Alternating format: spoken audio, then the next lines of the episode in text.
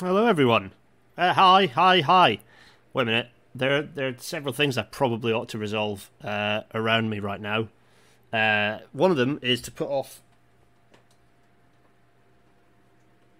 to put off that fan. Done that. Uh, take a drink of green juice. Wait a minute. Let me get my large face up. Hello, uh, everyone. Hello, hello. Hi. Uh, oh, framing's a bit weird.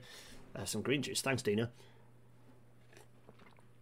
Don't let anyone tell you green juice has to be disgusting. This is not uh, disgusting. It's absolutely delicious. Um, I don't know why people think green juice has to be bad. Uh, it's probably because it's got loads of apple juice in it. Uh, what? My windows are very, very wide open, and I might need to sort that out. But anyway, you can you can all update me with the noise uh, if it's too much. Oh, um, yes. Let's do this thing. Um, so uh, I'm gonna we're gonna hammer. I'm gonna not waffle, even though I've already started by waffling. Um, what I'm going to do is uh, crack on. What's the first thing we're going to do? Is it's um uh, yeah it's it's it's slow down for a second and talk about COVID. Here we go.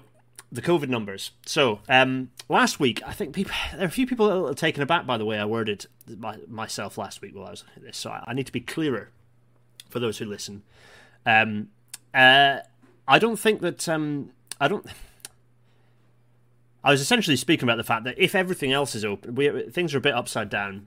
That things we should not be rushing to reopen things at any cost. Absolutely not. I suppose what I was saying last time was firstly that the DFT's advice remains pretty outdated based on what actually works. Uh, you know what, what what actually impacts on on COVID spread. You know, the, all the train operating companies going around and cleaning surfaces is pointless. That's not how COVID spreads. Uh, it's just a waste of money. Uh, and actually, it's increasing exposure of key workers to actually catching the virus by being in and amongst people. So don't do that. Secondly, the government, you know, in, in true this government style, zero lack of joint, you know, zero joined up thinking, that they need to be, if they are going to open up certain levels, they need to coordinate transport with that. Um, uh, so that's kind of so. So I did a bit of a I did a bit of a thread on Twitter to kind of respond to some of the someone was was not too happy about my uh, what I what I kind of said last time looking at these numbers. So hopefully that's cleared it up. I'm not suggesting you know I'm, I think I think I was politely compared to um, being a anti-masker or an anti-vaxxer or something, which is a bit extreme. I think I think everyone on here, hopefully everyone on here knows kind of where I stand on this stuff. Um, what I do want to do is just have a look at the actual numbers. So, uh, yeah, as you can see, the numbers, the, the rail ridership numbers continue to rise quite nicely. Um, there's the, the kind of the continual bump uh, that you get with the predicted numbers, which is not, you know, that's not, that's just a weird artifacting of the way that the, the data comes in. But the, the actual confirmed, the thick line blue data there, you can see it's climbing. Uh, still not, we're not, I think we are actually at 50%. So we've reached 50% of pre COVID ridership. Um, and given that we've not actually come out of full lockdown yet, it's not too bad. I don't know if I said this. Did I say this in the stream last time? Or I think, yeah. So the feedback coming from the train operating companies and from some of the various ticketing websites is that we're reaching, we are very much reaching the limit of, of rail capacity now, of available capacity. So um, either government acknowledges that and says, but that, that's that's just how it's going to have to be. But given that everything else is opening up, you know, either we pull away from opening other things up, or we need to, um, you know, as I said last time, we need to, uh, you know, reduce some of those social distancing limitations to allow more rail capacity. The reason I say that is because we're at a critical point now where, if given that other things are opening up, people are making decisions about how they're going to travel around, and if, unlike, you know, if we don't have public transport there for people to take, they are going to choose to not take public transport, and that behaviour will immediately embed. They'll just drive everywhere, and we're going to end up with a car-centric, car-focused recovery, which is nothing short of a calamity. So that's kind of uh, that was the point I was making last time. Um, uh, Chris Jackson points out that no UK government of any persuasion has been noted for joined up thinking. Yeah, that to be fair, that's absolutely right. there's no arguments with that. Um, not for a very long time, anyway. Uh, Mike Wooldridge, uh, any thoughts on how near we are to hitting an artificial cap based on compulsory reservations, capacity limits for the long distance TOCs? Uh, we're at them now. As my understanding is that all of the long distance operators are reaching that cap. Um, LNER undoubtedly is. Uh, I don't know so much about some of the other. TP is, uh, so, to my mind, yeah, very much is. Um, yes. Um, yeah, very much. It, that, that, the, the, those long distance uh, services are reaching capacity already. Uh, Josephine, glad it's uh, becoming um, better known that touch contact is not how COVID spreads. Yeah, that's that's kind of an important thing to for anyone who's not familiar with that. Give it a bit of a Google. There's a lot of decent um, kind of peer-reviewed research now, and it's been accepted into the WHO uh, kind of finally uh, accepted into their kind of broad COVID guidelines that it's not a touch, it's not a surface contact based, uh, you know, it's an it's an aerosol based uh, spreading mechanism. Uh, do some do, there's there's plenty of reading out there. People who actually know what they're talking about, who aren't me, can uh, point you in the right direction for stuff to read. Anyway, so hopefully that clears that up. Uh, apologies if I upset people, and, and, obviously there there are other things that we need to think about um, in relation to to reducing um, it, it, it, to reducing those limitations on travel. The social distance thing is is that we can't it can't be a big bang because there are a lot of people who right quite rightly have anxiety you know have anxiety about returning to public transport, and if that return isn't particularly staged, well, to be honest, the trouble is it's a bit too late because it's now as full as it can possibly be given current social distancing guidelines. So it's a bit of a tricky one, really. Um, there's no easy answer, uh, but to my mind, I think if if transport, public transport continues to be as restricted as it is at this point, with everything else opening up to full blast, uh, we're going to end up with people driving everywhere. We're going to end up with people making the wrong transport choices, and then those behaviours will embed and we'll be in a really bad way. Um, because more car drivers means, you know, bearing in mind that 25,000 people are killed or seriously injured on Britain's roads every year, um, we will be reaching the you know that's that, that, that's not an insignificant number to be considering. If we're having more people driving that means more accidents. So there's there's a balance to be struck here. Uh, people might tweet me again saying they're just as horrified this week as they were last week. Well i hope not. I hope you understand that i very much you know we we need to ensure that vulnerable people are continue to be protected from covid and that any that the risks are, are minimized as much as possible. Um but anyway i've, I've said things. Here's the data. Um and just to, to show you the broad picture, we're now a higher point of, of rail usage. Oh, actually, I haven't talked about the others. Bus buses climbed very dramatically, which is quite quite interesting, right up to eighty percent uh, in the last sort of measure. So I'm interested to see how that trend continues. You can see here, uh, eighty percent ish. It's not bad, is it? Uh, cycling has dropped, but that's partly because the rolling average, so it won't be quite that extreme. It's because I have a weekly rolling average. Uh, sorry, yeah, it is a weekly rolling average, so that'll kind of that'll drop away again. Road vehicles, if you ignore the spikes, it's just continued the whole year. It's just been a steady climb and by the look of it, we are very much back up to um, 100% of, of road traffic uh, pre pre COVID levels. Even if the, the actual traffic flows are slightly different, overall the the percentage, you know, in terms of um, overall transport usage, we're back up 100%. So um, I hope that's all clear. I hope that uh, clears up my stance, and if, if not, then the, I, I, I, laid it out quite clearly in the in the Twitter thread um, about what I think about um, returning to transport. So Right, let's move on because we're already eight minutes in, and I've not talked about the thing we're supposed to be talking about. Uh, oh yeah, that's that's the overall trends. You've see, sort of seen these. I think you can see that we're we're higher than we ever have been, uh, and it's it's kind of interesting. It is interesting to look at those overall trends. Anyway, uh, I need to make the blue a bit brighter, don't I? Because it's not exactly uh, easy to spot and see. Right, the news. One news item, only one news item, which is um, the Brum, the the Birmingham uh, Clean Air Zone has gone live ish. It's not quite. They've done their big launch, but actually the big launch uh, doesn't tie in with the fact that I think they're not charging anyone for two weeks. So it kind of actually is launching in two weeks. Um, to to those who've been uh, who who is it who's sending me? I've been getting Sophie Drake. Thanks for your um uh, thanks for your com stuff uh, through about it. I have been paying attention to them.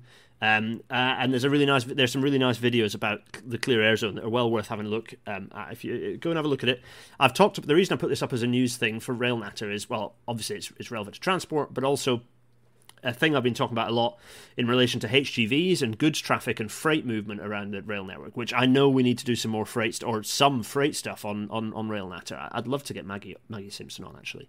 We are going to talk about freight in a few episodes. We'll get there, but anyway.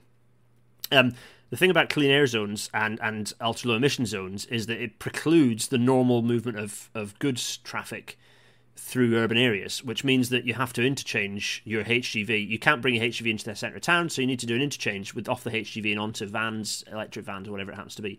As soon as you do that, that HGV journey, all of the problems with HGVs versus rail become obvious and exposed, and you might as well put it on a train. The trouble is the rail network hasn't got either the um, the operational responsiveness or the infrastructure, or more, more, critically, more critically, the capacity to actually move all those all that that goods, all that that kind of um, goods traffic.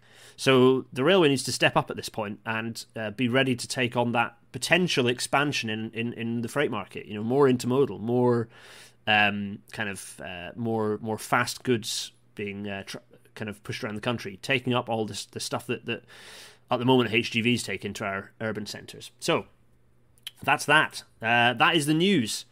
Um, we are now, yeah, that's it. So um, let's get back to the Williams Shapps plan for rail, shall we? Um, I'm not even going to say any words other than uh, welcome to tonight's Rail Natter. Wait, I just had an epiphany. Uh, you know what my good epiphany is? You'll, you'll, the good epiphany is that I need to just do this, which is change a number here. There we are. See, professional as ever. Uh, you, you, uh, Jermaine, no. Maggie Simpson is the head of the Rail Freight Group. Oh, I, de fact, I, I, I, can't remember her precise role, but she she's she's essentially in, in charge of it and is and just knows anything about rail freight that isn't worth knowing. Uh, that she doesn't know isn't worth knowing, or indeed she can always point you in the direction of someone who does know. Um, she's she's just she's like she is rail freight for Britain. Um, one of the rail industry's real champions. Anyway, right, what was on about? Oh yeah, I was saying something like, um, "Welcome to tonight's Rail Natter again."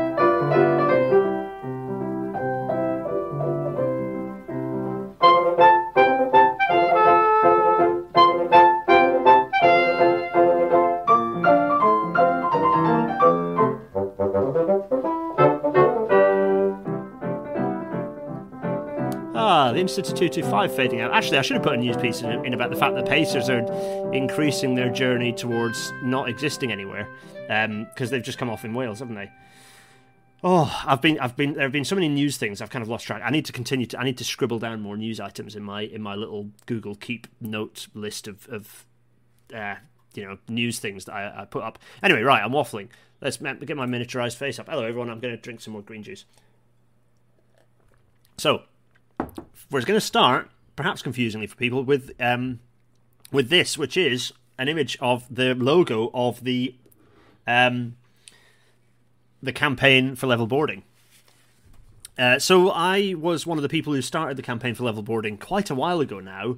Um, when was it? It was about the time when the, the Netherlands announced that they were going to have a rolling program of um, correcting uh, yeah, of correcting all, all their all of their platforms across the whole uh, of the, the rail network in a in a rolling program. It's, it's always a good old na- name, isn't it? Um, so. So we started the campaign for level boarding. A few of us, myself, uh, Tanni Grey-Thompson, um, and uh, and uh, Alan Benson, and uh, and uh, lots of like, Thomas Ray Hasty and, and John Hasty, and, and lots of lots of people who are involved in, in kind of the campaigning side as well. Um, uh, lots of dis- uh, kind of disabled and disability activists. We started the campaign for level boarding, and why is this relevant now? Well, it's because there is uh, there's a problem in the in the William Shapps review, which we're going to get to. We are going to get to it, but I just wanted to kind of tease that, and we'll come back to this. But but for now, let's get back to the report, shall we? So it's it's back. It's PDF time. this is this is what you all uh, you're all here for. Um, so let us um, yeah let us get back to oh actually you know what i'm gonna i'm gonna come back to the to that point. Uh, there we go. Yeah lovely. Sorry i'm just doing some some administrative fiddling while i'm here. So we, we just talked about brand national brand identity. Uh, so uh, and, and if you remember this report has i think it's about 60 or so asks or sort of statements of what they're going to do statements of intent which is kind of useful because it means we can hold them to account on each of these um, right, we've got 46 minutes to see how much we can get through. Let's see. We are a long way from the end of the report, but let's see where we get to. Wait a minute. Let me just. I mean, how many pages have we got? We've got wow, 33 out of 116. Oh, crikey, there we go. So, Number five, Great British Railways will be a new organisation, not just a larger version of Network Rail. This is an interesting point, actually. A lot of people have been saying, "Oh, it just means you know Network Rail is going to take on the t- train operating companies." Well, that's not. It's not entirely the case. Uh, uh which is interesting, really, because they've had so many, uh, you know, relentless numbers of um, reorganizations and staff changes. And you know we're going down to milton keynes. No we're not going to milton keynes. We're going to re- regionalize and have headquarters in, in all the regions. Oh no we're going back to milton keynes again. And they're kind of round and round in circles. And um, which is kind of frustrating for all the staff because what that usually means is given that network rail has a chronic uh, skills shortage. What that usually means is that, uh, just the attrition, a high speed attrition of staff, skilled staff particularly. So um, so yeah, it's interesting that then they're going to just absorb this. It's a, it's I suppose it's a, a, a, avoiding a reorg, but actually, it's it, to all intents and purposes, it'll just be another reorg, and there'll be a, there'll be yet more attrition of people who don't make the move over into GBR. So um, so what they're saying, given Network Rail's status as the existing owner of the infrastructure and as easily the largest single actor on the railway, its people will inevitably make up a substantial part of Great British Railways. Uh, Network Rail has undergone significant leadership and structural change since the failures of uh, Great Western Electrification uh, and the 2018 timetable upgrade. yeah, well, yeah. Uh, it's making successful efforts to reform to be more efficient, including to save multiple billions in the current five year control period and to focus on outcomes for passengers and taxpayers. What out? Oh, what that means is financial targets. Why is a railway like no? The, the, the financial targets are the thing that you that are, that are the useful outcome after you drive the main thing, which is moving more people and things by rail, surely. Um, anyway, so uh, major restructuring of NR has been underway since 2018. It, it has the the the, the re Devo Devo Max situation has been going on since 2018 to help it become more responsive to its passenger and freight customers. So to be fair, this is kind of a continuation of Devo Max because because GBR is actually broadly a regional structure. It's not so much of a centralized structure, even though it has the big fancy name. Um, oh, here are more paragraphs. So, not all the challenges facing NR have been solved. Uh, although it's been greatly strengthened, its operations function. Uh, although it has greatly strengthened its operations function, the role it has historically been asked to undertake has led it to being an engineering driven organisation with relatively little direct contact with passengers and freight customers. I've, I've, I've two, in two minds about this. So, um, yeah, chronic chronic skill shortage to those in the chat who are, who are asking things. We'll come back to disab- disability access uh, shortly. Um, yeah, uh, so yeah, it needs to be an engineering driven organisation because it fundamentally does engineering. Do you remember what happened last time an organisation on the railways that was in charge of the infrastructure decided that it wasn't an engineering um, led organisation? Well, bad things happened. On the flip side, Network Rail is actually tremendously bad at understanding what it needs to do to to you know what it actually needs to be achieving uh, long term. The reason for that is because there's no long term plan. Network Rail doesn't get asked to like no one asks Network Rail. They say right on this corridor we're expecting 150% more passengers, or on this corridor we're expecting 80% more freight by 2045, or no one says that to Network Rail. Network Rail used to produce route utilization strategies where they'd sort of suggest what they could do, but then that never really had any sort of uh, strong backing from government. They were always just sort of nice to have.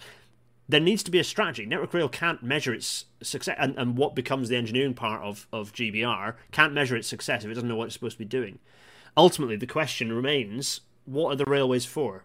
And we'll get back to we'll come back to that question um, at the end uh, of the episode. Remind me to do that. Uh, that's kind of my last point.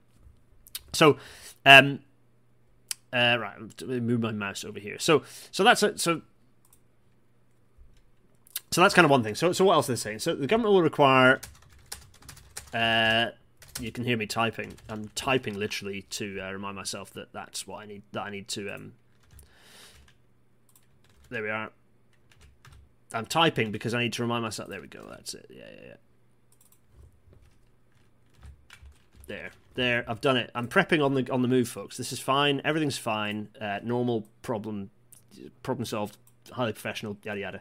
Um, so, so I'm in two minds about this. I'm in two minds about some of the rhetoric behind uh, suggesting Network Rail have problems and what the issues are. Because I, I, think a lot of the Network Rail's problems are, the, are always that it doesn't know which direction it's supposed to be facing. Um, it's always getting pulled in different directions. So, so I don't know. There are lots of problems within Network Rail as an organization. Um, with Network Rail being my client for my day job, I recognize a lot of the problems Network Rail have. But I also recognize a lot. It's interesting. You, you ask some people, and, and and their perception of Network Rail is that it's bloated and has has you know a lot of people uh, kind of stumbling through, or not even stumbling, just sort of trundling along without achieving anything, and not and basically just earning their keep and not really caring. Um, my experiences are, are, generally more like that, you know, a, a, a deeply stretched, understaffed organization with a, a chronic shortage of skilled people. And, and, and, and I think both things are probably true in certain aspects of the organization. Um, yeah, anyone on Network Rail here watching this, uh, particularly if it's the comms team, I'm, I'm, sorry if I'm saying things you'd rather I wouldn't, but, uh, you know, honesty is the best policy. I, I think I think you know it's it's a, it's a massive organisation and it will have all of the above challenges. Um, so. So Network Rail has successfully started this journey uh, for change. Uh, culture culture grew directly out of the incentives set by the rail system and successive governments for the organisation. Yeah, so so there's an acknowledgement that some of the incentivisation of what Network Rail should be, you know, some of the inputs that shape the organisation weren't necessarily the, the most productive, uh, useful outcomes. So um, there are network the, now our journey of change, helping deliver government's vision for a rail network. That this this vision for a rail network that always puts passengers and freight customers first is the most stupid sent. Of course, they're putting rail passengers and freight customers first. What else are they going to be doing? It's just not. It's such a nonsense phrase. It's like, what does that mean? No, do you mean increasing capacity for passengers and freight? If you mean that, okay, well, explain such. But just generically saying put passengers first. Well, of course we're putting passengers first. That's the whole point. Anyway, um, sorry, that's a bit of a bugbear mine. Uh, yeah, Chris, uh, Chris Jackson, by the way, good to good to have you along, uh, uh Chris. Your insights are always uh, always valuable. Um, oh, actually, you've set you've, you've made a point. Do the operators not feed into that uh, feed that into the strategic industry business case that informs the HLOS, but NR then doesn't get tasked to do it? Yeah, well, this is this is true, Chris. Yeah, you're absolutely right. Um, uh, yeah, ask Chris things, people. If you want, if you want a good, good technical but also broad policy understanding of the railways, Chris is, uh, has has it in in spades. Um, uh, the government will require that GBR be a new organisation, not bound by the cultures or approaches of Network Rail. Well, that's easier said than done because cultures come from people, not from you know necessarily from organisational structures. Uh, there's a real opportunity to bring greater diversity into the sector to enable it to better represent the communities it serves yes. But I'd say that um, you know uh, Lorraine, who is in charge of this for Network Rail, is fantastic, and you know she was making changes, and I'd say Network Rail were leading the industry in terms of diversity, frankly. So, so actually, that's something you do want to bring along with Network Rail. Uh, I'd, I'd, argue quite vigorously. Um, uh, yes, uh, further stuff about this in Chapter 8. GBR will need to include meaningful numbers of people in middle and senior management roles with substantial experience outside Network Rail. That's a scary sentence. That was uh, lots of people who don't know anything about railways are going to be brought in. Well, that can be useful sometimes, but also it can be a massive curse. So mm, I don't know how I feel about that. The best railway managers that I know in the rail industry, you know, the David Hornes, the Rob Warrens, the you know the uh, Alex Hyneses, the Diane Crowthers, are railway people. So I, I don't buy the idea that the best managers are people, or, or, or there is huge, amazing, untapped value in getting people who aren't railway people into the railway. You know, it's a hugely complicated system, and if you don't understand it, you often make stupid decisions. Uh, at the same time, uh, that doesn't mean that it's not there. It doesn't mean that there isn't also usefulness in getting people involved. But the idea that that's a panacea is is misplaced, frankly. Um, uh, including in some cases from outside rail and transport industry altogether, more people with retail and customer relationship experience, sure. Um, increasing numbers of Network Rail's managers do have this experience, and many other staff across it and other organisations such as RDG have indispensable skills that would be vital to future successful railways. Yep, sure. Uh, there's an array of rail specific skills. Must, I'm talking this through, by the way. The reason I'm going through these paragraphs is because it's skills and people focus, which for me is some of the really important stuff. Some of the admin stuff we're going to gloss over because it's just not very interesting. There'll be loads of stuff about contracts that we'll just kind of gl- glissade through without much care. Uh, because frankly, it's not particularly relevant, and actually, it's due. It'll be subject to dramatic change when it starts becoming a reality. Anyway, um, anyway, so fine. Um, oh, this is an important sentence. There is an array of rail specific skills that must be retained in the new organisation, such as the signallers whose skills ensure that the network can operate safely and efficiently day in, day out. Good, fine. GBR will also be given a demanding new set of obligations and accountabilities described below to ensure that it operates in the interests of customers and taxpayers. So um, this is the so we're now into the accountability section. So number six, Great British Railways will be given a binding mandate to have as its primary focus serving the interests of passengers, freight customers, and taxpayers, and growing rail usage. So there's a there's a I was about to get angry, but then they have put in a statement growing rail usage. That is that that's a bit of a pointing in the right direction situation there. Um, yeah, so yeah, I uh, there's some good discussion about skills going on in the chat. By the way, keep it up; it's really good stuff. Um, yeah, people talking about secondments into different sectors. There, there, there, there you know, there's there's some that merit in that, but uh, mixed bag. So GBR will be a powerful body that is necessary to bring about the change, but there is of course a risk that it may become in some ways too powerful, uh, or at least empowered to make decisions that are not in the public interest. This is a, an absolutely fair statement. Um, It would, for instance, be easy to improve punctuality on a given line by halving the train service, or to create more time for maintenance by permanently ending evening trains. It may be easier to save money by cutting services or facilities than by cutting inefficient or wasteful practices. This is actually an incredibly positive paragraph. Fair play to the authors. This is like, yes, good. You're realizing that there is a very strong public service element to the way the railways operate, and that the right financial decisions may not, and it, in some cases will never be right for that public service obligation. So that it's good to see that being written down. It's actually a good thing. Um, a series of strong measures and structures will be put in place to prevent this, make GBR accountable, transparent, reflective of its need to serve passengers. Yeah, yeah, yeah, yeah. Uh, funding streams conditional on meeting the mandate for customer needs and efficient. Uh, and then, yeah, funding streams will be conditional on dot dot dot making efficiency improvements. That's a dubious sentence. It's interesting how some of the you, the, the, the, clashing that you get there. That that sentence almost totally clashes with the previous paragraph. It's interesting how you, you see different things have been dropped in by different people and tried to be pulled together. Yeah, um, again, I'll re-emphasize the fact that Shapps has put his name on it, which is very rare and unusual. So it, that is generally a good sign to how much this is going to get implemented. Anyway, just like Bojo with his bus bus uh, report, um, although he didn't put his name on it, did he? He just sort of signed it and and used his kind of uh, made up box bus hobby as a as an in, intro. Anyway, um, GBR subject to a series of mandates, operating in the interest of passengers, freight customers, and local communities. Fine. Grow passenger numbers and open up new markets. Sounds good. And, here we are, pursue financial st- sustainability through the reduction of waste and inefficiency and developing revenue streams that benefit customers. Mm hmm. Okay. Bearing in mind that, I think I said this last episode, um, the, the British rail network is one of the most cost efficient in, in, in Europe, certainly like the subsidy per passenger is very small compared to the rest of Europe. So uh, I uh, yeah I'm, I'm I'm not sure where we're, we're not really at the point where there's much to squeeze out the network to be honest. You know we can always find efficiencies, but those are those efficiencies worth making if they end up resulting in a, a worse overall system. Um, anyway, so number seven, GBR will be mandated to increase efficiency and cooperation. Right. Um, one of the major benefits of bringing the railways together is in providing clear line of sight of costs, benefits, and opportunities for efficiency and growth. Um, GBR will be able to make substantial net savings without detriment to service or fare levels by reducing duplication, interface costs, and complexity. Yeah, I absolutely agree with that. It's one of the main reasons, uh, one of the main sensible reasons, uh, not so much on costs actually, but more on just broad efficiency of not having a load of people to send emails through. Um, is, uh, is is is bidding off a lot off a lot of that the interfaces between uh, different organisations. That, that, that's sensible. Um, this will include better planning of track and infrastructure works and many other operations currently subject to negotiation between NR and train operating companies. Yep. Other efficiencies will include economies of scale, uh, yeah, common systems, reductions in bidding costs, yeah, ensuring subcontracting is used in a cost effective manner, workforce productivity improvements, not really sure what that implication is, and reductions in overlapping planning, support, and administrative functions. Yeah, that, that all seems sensible to me. In doing so, GBR will be able to continue and build upon NR's existing program of efficiencies. Uh, oh yeah, they're talking about the savings. It's all efficiencies, efficiencies, efficiencies. Uh, talking about savings for the period 2024 and then speed. Project Speed. Oh, we're to find out about Project Speed later. Uh, currently, Project Speed is a nebulous thing which has no particularly well pinned down meaning.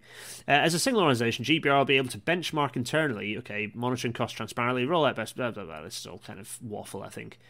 Um, this is more about cost controls. As, as, you can imagine, I'm kind of ske- I'm not saying cost control is a bad thing, but I'm a, a, little bit skeptical about it being like a key thing to push the industry. For. Like you, you can't not look at, at, at, pulling down daily daily running costs because otherwise things, you know, okay, capital expenditure is one thing that I don't care so much about. But daily spend is actually really important because if you don't have a sustainable system, you, you, it's actually an indicator of ill health in other elements. If you've got escalating daily costs um, that that are not kind of uh, commensurate with the service provision, it's actually generally an indication of an unhealthy sector. So so it's not necessarily a bad idea to to to, to push cost efficiency or at least cost control and, and, and transparency of cost uh, spending. But yeah, but given the people who are writing this report uh, and those who signed off on it, there is there's an element of um, yeah, there's an element of, of slight skepticism in me from that, and, and, yeah, people pointing out workforce productivity improvements means headcount reduction. Yeah, I I, I, I agree with some trepidation on that front. Long term, longer term targets to bring down costs across the sector are also needed. Yep, absolutely agree with that. As an early step, once it's established and empowered, GBR will agree a clear target with government to bring down its overall costs. Uh, benchmarking them against global standards. Well, they don't need to do that. It's already cheaper than most places. And we'll clearly set out how it will deliver. Ticket fares aren't, by the way. The reason that the subsidy is broadly lower is because we do have a higher average fare, but that's kind of a meaningless statement for all sorts of reasons, and we can't reduce fares without increasing railway capacity anyway. Accountability, blah blah blah. Okay, whatever. Right, let's move on to number eight. Um, tell me if I'm being too flippant, but we've, we've got a lot to get through. And also, I think the ones that are important we'll talk about more, and the ones that are kind of more waffly we'll talk about less. The government will hold the railways leaders accountable for meeting the needs of the customers and communities the network serves. The Secretary of State for Transport will be accountable to Parliament for how the railways deliver for passengers, communities, the economy, the environment, and taxpayers. The current system frustrates the government's ability to exercise democratic control and support effective delivery within the sector. That's interesting. Hmm. Under these reforms, ministers will hold GBR to account through a structured framework underpinned by legislation. Okay, so there is going to need to be primary legislation for this. Ministers will take key funding decisions and have strong levers to set direction and pursue government policy. Uh, Secretary of State will be responsible for the appointment of the chair and agreeing the framework for pay, including any performance-related pay. That's for just the chair. So you know, if it's Hendy, then the, how Hendy gets paid will get agreed by the agreed by the minister. They'll also be given statutory powers to set long-term strategy.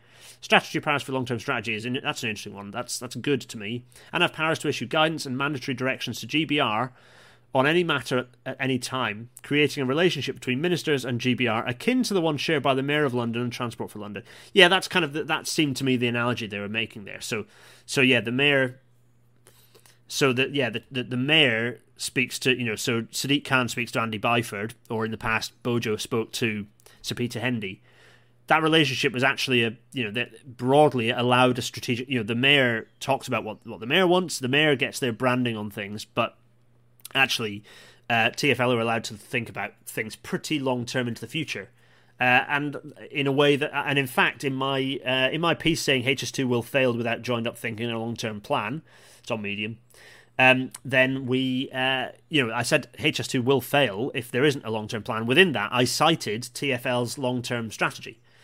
Uh, so yeah, it's interesting, particularly given that. Oh yeah, I didn't put the TFL settlement thing and the driverless trains nonsense in the news, did I?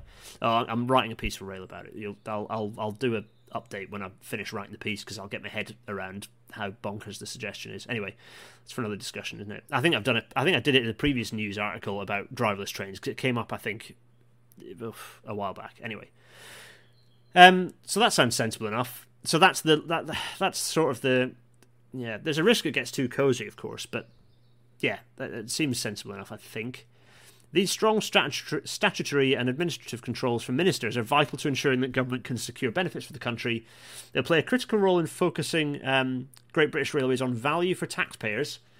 Power value again, blah, blah, blah. For instance, by ensuring that incentives exist to look beyond engineering outcomes or short term financial targets. I don't think anyone just looks at engineering outcomes for the sake of it, necessarily. I don't know. Other people might have different perspectives on this, but anyway. I realise I do have a bit of an engineering background and perspective on this, but uh, you know, I like to think it, it, I do transcend it a little. Thoughts in the chat. um, yeah, so um, Parliament will continue to hold ministers to account for these key strategic functions. However, unlike in today's fragmented system, Parliament will also be able to hold a single leadership team responsible for rail planning and operations. Yeah, that does make sense. That does make sense. Um, yeah, good. Nine. Right, here we go.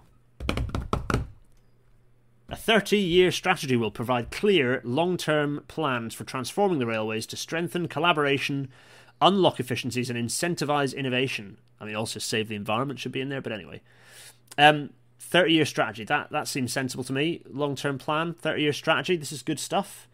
Um, Within today's structure, no organisation has the financial, technical, and operational authority to oversee the design, investment, and management of the major changes to track infrastructure and on-train systems required for programs such as digital signalling. yep, that's an absolute that's an absolute truism. Digital railway can't work couldn't work. It just could not work with the previous structure. Uh, and in my personal opinion, it still can't work while the rolling stock operating company in com- while the rolling stock operating companies exist. But we'll get there. So. Um, a long term strategy will set out, for the first time, key strategic priorities for the whole railway network for the next 30 years. The strategy will create a stable foundation for innovation and problem solving, allowing, for example, electrification to be delivered efficiently. Yep, that I like that sentence. Uh, rolling program, rolling program, rolling program. Priorities will only be achievable and affordable if the whole system of suppliers, operators, and funders work together to plan, innovate, and achieve long term ambitions. It's almost like I've written this, right? Combined with rolling programs of transformation. rolling programs, rolling programs. Platforms, electrification, Ah, what else? High outputs of rolling program. These are all good things, folks. Um, combined with rolling programs of transformation, the plan set out by the strategy will save time, reduce costs, and enable innovators to develop new ideas and solutions. All of these are true. Um, the 30 year strategy will be a key mechanism that ministers will use to ensure that the railways respond to public priorities such as levelling up, the environment, housing, and regeneration. Housing is in there. That's also good. Fantastic. It ill oh, there's a typo. It will incorporate the comprehensive environmental pl- uh, environment plan set out in Chapter 7. We'll get there. The strategy will be, crikey, it's already 25 2. The strategy will be produced for ministers by Great British Railways, enabling government to set clear direction for the railways in support of national priorities. GBR will be responsible for achieving the outcomes set out within the 30 year strategy, providing regular updates to ministers on progress and adapting it to changing needs, just as TFL regularly updates the Mayor of London on its long term strategy. They're citing the TFL example again. Um, the SOS has begun. Secretary of State, sorry, has begun this work by commissioning the WISP. The WISP is official, everyone! Hooray! The WISP. Um, they'll become the first 30-year strategy ever for the railways in ever ever time. Uh, not even Prescott could do it. By starting now, the first strategy can be ready in 2022 with partners across the sector and beyond consulted as it develops. Look at that, the WISP, everyone. The WISP. It's here. The WISP. Hooray! Oh, right, picture of Piccadilly. I haven't been there for a while. I used to be up here drinking a coffee and trying to get battery charge and maybe Wi Fi uh, when travelling to Aberystwyth quite frequently when I was a student. Anyway, uh, I'm not making hopelessly slow progress, aren't I? Railways become more responsive to local needs and expand local control to help level up our towns, cities, and regions. Is a big that's a big block text. Number ten, GBR will be made up of powerful regional divisions with budgets and delivery held at the local level, not just nationally. Okay, so that's just talking about that there are going to be five regional divisions matching the Network Rail uh, routes that were done. Uh, so that's that's kind of keeping that in place. Uh, there'll also be local teams in uh, kind of so so there'll be kind of local teams below those regions. Um, a pilot is going to be undertaken of integrated local teams uh, as a priority. Interesting. These changes are designed to be adaptable and flexible. Regional boundaries and their integrated local teams will be able to evolve over time as the rail network changes. That sounds sensible. You don't want to lock something like this in. For example, a new regional railway across northern England may be beneficial once Northern Powerhouse Rail transforms travel between major towns and cities across the Pennines. Basically, they're saying that actually splitting across the Pennines might cease to make sense. You might want to map it more like the TFN uh, map shape. Now, where have I heard that before?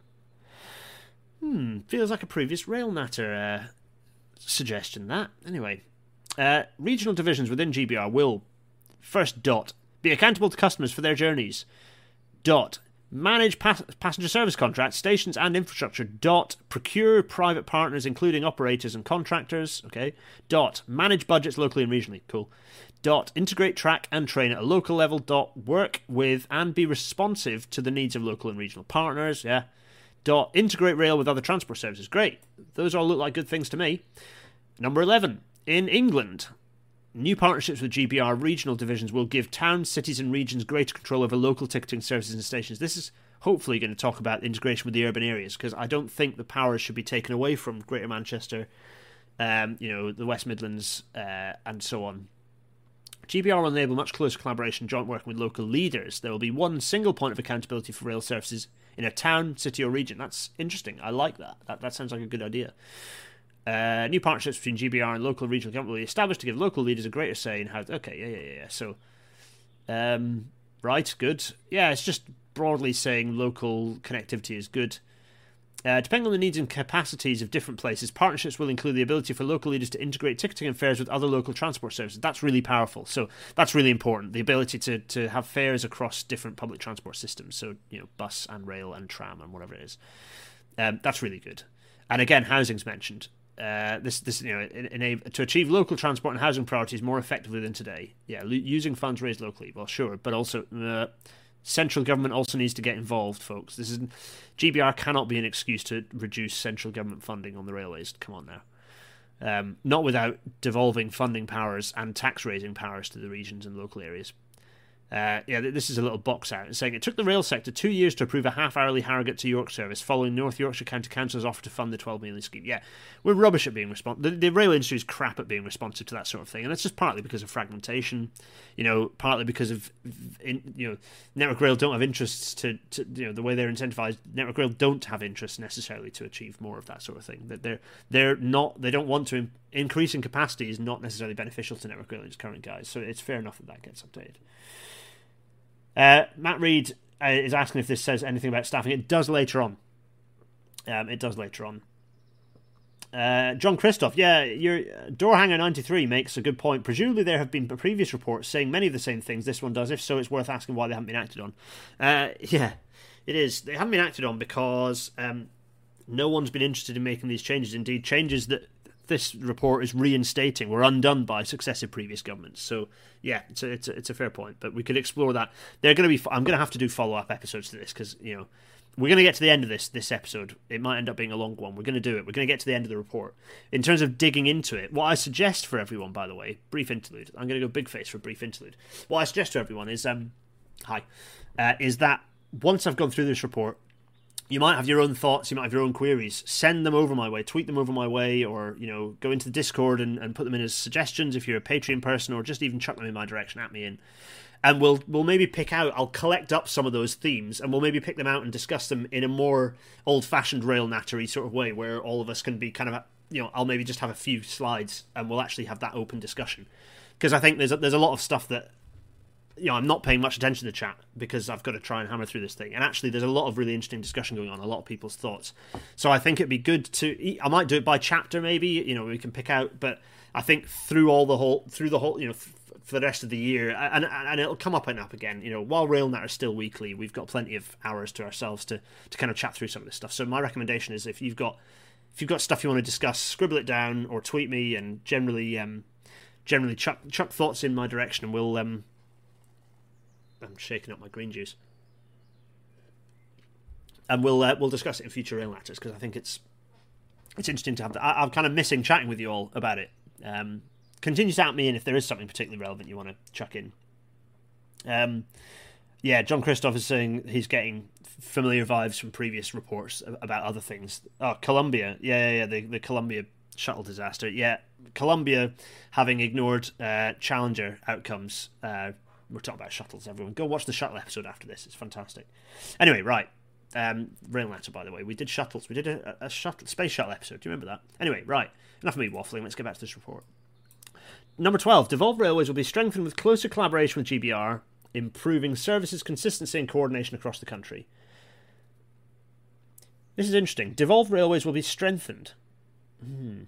Existing devolved authorities in Scotland, Wales, London, Merseyside, and Tyne and Wear will continue to exercise their current powers and to be democratically accountable for them. Okay, fine.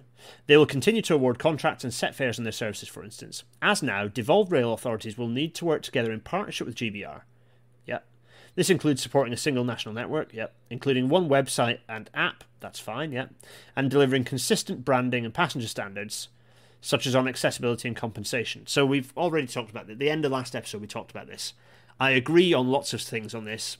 Uh, you know, I, I, agree on lots of elements of what I presume that's sort of saying, but I don't. Yeah, we, we've already we won't rerun the same turf. I don't agree with overwriting the existing brand identities of of ScotRail and Transport for Wales Rail. So, yeah, let's. Uh, oh, there's more. Cooperation with, single national, with a single national organisation will strengthen devolved railways by helping improve consistency in the passenger experience across the network. Maintain common principles and standards and improve joint working on issues such as managing specialist or scarce technology and skills. Yeah, that, that's fair enough. I have to say I, I broadly agree with particularly the latter point there. Um, existing leases of stations to devolve transport authorities will continue, and there will be opportunities to develop these relationships in the, relationships in the future. GBR will continue to own the infrastructure in Scotland and Wales other than some of the South Wales Valley lines, as Network Rail now does now. Uh, kind of felt this is the opportunity to make that not happen. But anyway, the government will explore options with Transport Scotland to enable the railway in Scotland to benefit from the reforms on the wider network of Great Britain. A joint working agreement between Transport for Wales and GBR will be explored to improve the rail offer for passengers and freight customers in the connected network between Wales, the West Midlands, and the west of England. Yeah, that's kind of fair enough because there is an acknowledgement that uh, if you remember back to our what should the Welsh railway network look like, there, there's there's a lot of permeability. You know, um, the main airport for for Wales is Bristol or and Birmingham. It ain't Cardiff. Sorry, Cardiff. Sorry, Welsh Assembly government for buying Cardiff Airport. Um, and that's one example. You know, actually, there's a huge commuting flow in in, in an, across the Severn um, into and out of uh, Bristol and and in and the same direction to Newport and Cardiff, and likewise up in North Wales, of course, uh, up in the northeast uh, northeast Wales, an area that often gets forgotten. Lots of permeability. Um. So yes. Uh. Da, da, da, um, this agreement would need to be negotiated between the UK and Welsh governments, building on existing Wales and Borders agreements for freight rail services. Fine. In London and the South East, a new strategic partnership will be established to support housing, economic growth, and the environment across the highly interconnected transport network in that part of the country. This will bring together GBR, TfL, and local authorities and businesses and coordinate and businesses to coordinate timetabling and investments and provide a consistent passenger experience in areas such as accessibility, ticketing, and communications. I, I presume that's smooshing a bit of. I presume that's railways going to TfL that are currently uh, another kind of southern or, or whatever it is. I presume that's what that is. It makes absolute sense to do a reasonable level of kind of staged uh, integration for even Thameslink. Thameslink runs miles north, you know, Peterborough and Cambridge. So it doesn't make sense for that to be TFL owned, but it does make sense for the bit in the middle to be TFL branded, or you know, almost like a, a bit of a hybrid. So anyway, let's not dwell on that. More to chat about there, I think. Um, so, uh, what are? What am I? What am I waffling on about? Um, oh, Natasha Parry asks: uh, Has there been any indication as to how they're going to divide this up regionally? Is something similar to now, just with concessions, or the return of something like Intercity and NSE? That's a really good question, Natasha. I think maybe that um, a little bit it comes back to number ten, um, which is actually I can get a picture of the. Uh, let me do this. Network rail regions. Uh, let's do that. Uh, that's the picture I want. Marvelous. Uh, yes. Uh, oh, I need a high, nice high res picture. Thank you. Uh, I'm going to get. No. Can I get this? No, that's not. Oh. I need to sign into Rail Business UK to get. I have. I have a. I'm signed in anyway. Oh, that's it. There we go. That's what I want. Good. Good. Good. Good. Uh, let me drag this over here and then do this F11 and do this. This is what the regions look like at the moment. Uh, is that right? Actually, is that right? No, that's not. Uh, no, that isn't right anymore. Oh golly, that was that was a success, wasn't it? This is the one I want. One, two, three, four, five. Oh yeah, that's that's it. Uh, oh, that's YouTube. Oh my goodness me! Never. Why? I'd never do stuff on the hoof. It doesn't work, does it? Um. Open image in new tab. There we go. Let me close this off. Get rid of this and this, and then drag this over here, and that'll hopefully. Uh, just ignore Alan Spence up in the corner there. Um, who's who's hi Alan. Anyway, these are the so you've got um kind of Eastern, you've got LNW, you've got Wales and Western, you've got Southern, and you've got Scotland. That's the five. One, two, three, four, five uh, routes and regions. Does that make sense? Uh, does that kind of yeah? Um, so so basically, the new mapping is going to so that the new franchise is going to broadly and and the the idea was that these um, that these route kind of routes and subroutes, uh, the routes and regions, sorry, the regions and then the subroutes align with um, the uh, the train operating companies broadly. So I think that's the kind of structure we're going to have. Anyway, thanks, thanks, Alan. Uh, I don't quite know why you're this was a YouTube thing, but anyway, pleasure pleasure to have you on board, Alan Spence, for this show. Anyway, what was I waffling on about? Good good question, Natasha. Hopefully that's kind of covered you uh, in a, in my roundabout way. So here we go. Number 13. Community rail partnerships will be empowered to strengthen rail's social and economic impact. So this I've always been in two minds about that. The community rail partnerships do all sorts of great stuff, but also it kind of feels like exploiting volunteer labour to do a thing that ought to be paid. So I'm always in two minds. I, I need to get the community rail pe- people, folks, on because they do a lot of fantastic stuff, and a lot of my friends and colleagues in the rail industry support or indeed are part of community rail partnerships. But there's there's an, always a niggling feeling inside me going, kind of feels like everyone involved in this should be getting paid to run the railway and because they're doing a public service and con- contributing to the success of the railway. Anyway, um, Chris Jackson's reassuring me that I'm putting this up and it's correct. Thanks, Chris. Uh, your reassurance is very helpful. Um, community rail partnerships will be empowered to strengthen rail's social and economic impact. Okay, fine. Um, number 14. Station management will be integrated within GBR to improve accountability for long term investment in stations. Okay, yeah. Today, almost all stations on the network are owned by Network Rail, but all bar 20, the biggest, are managed by the train operators. This has created a fragmented system in which many stations are not managed effectively for the long term. Their potential as assets to the community are not fully realised, and commercial opportunities are missed. Uh, I mean, to be honest, even the commercial opportunities are missed thing, I can kind of relate to. I, I don't think that's wrong. Having done work on stations for mostly gauge clearance uh, and sat in meetings where the, the where Network Rail and the leasehold, like the the train operating company asset manager, and they're all sort of pulling in different directions, have different needs and wants, and it's just a mess, uh, a real mess. So for that to be uh, kind of got rid of would be good, and obviously you know unified branding in all stations uh, outside of Wales and Scotland. The master plan at Watford Junction includes better walking routes, a new bus station, easy navigation, and new offices and many new homes. Yes, good, lovely. Um, dedicated station management teams will be created. Stations are important, so I will read through this paragraph um, within regional divisions of GBR to manage stations, land, and assets. Um, it's talking about long term decision making, accountability. They'll focus on building an understanding of the condition and potential of stations, okay, yeah, before developing master plans for renewal where needed.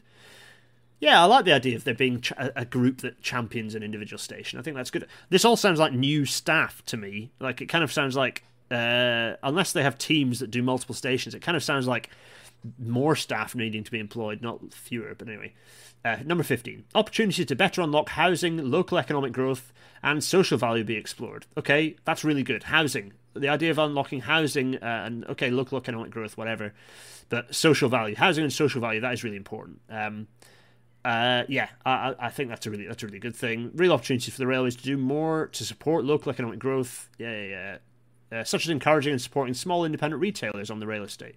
Well, given that the government pushed Network Rail to sell off all its railway arches, it's a bit hypocritical to come up with that. But anyway, um, yeah. So reusing existing rail buildings for services such as training, community hubs, and education. Yeah, these are all good things, such as Network Rail has done already in Bolton.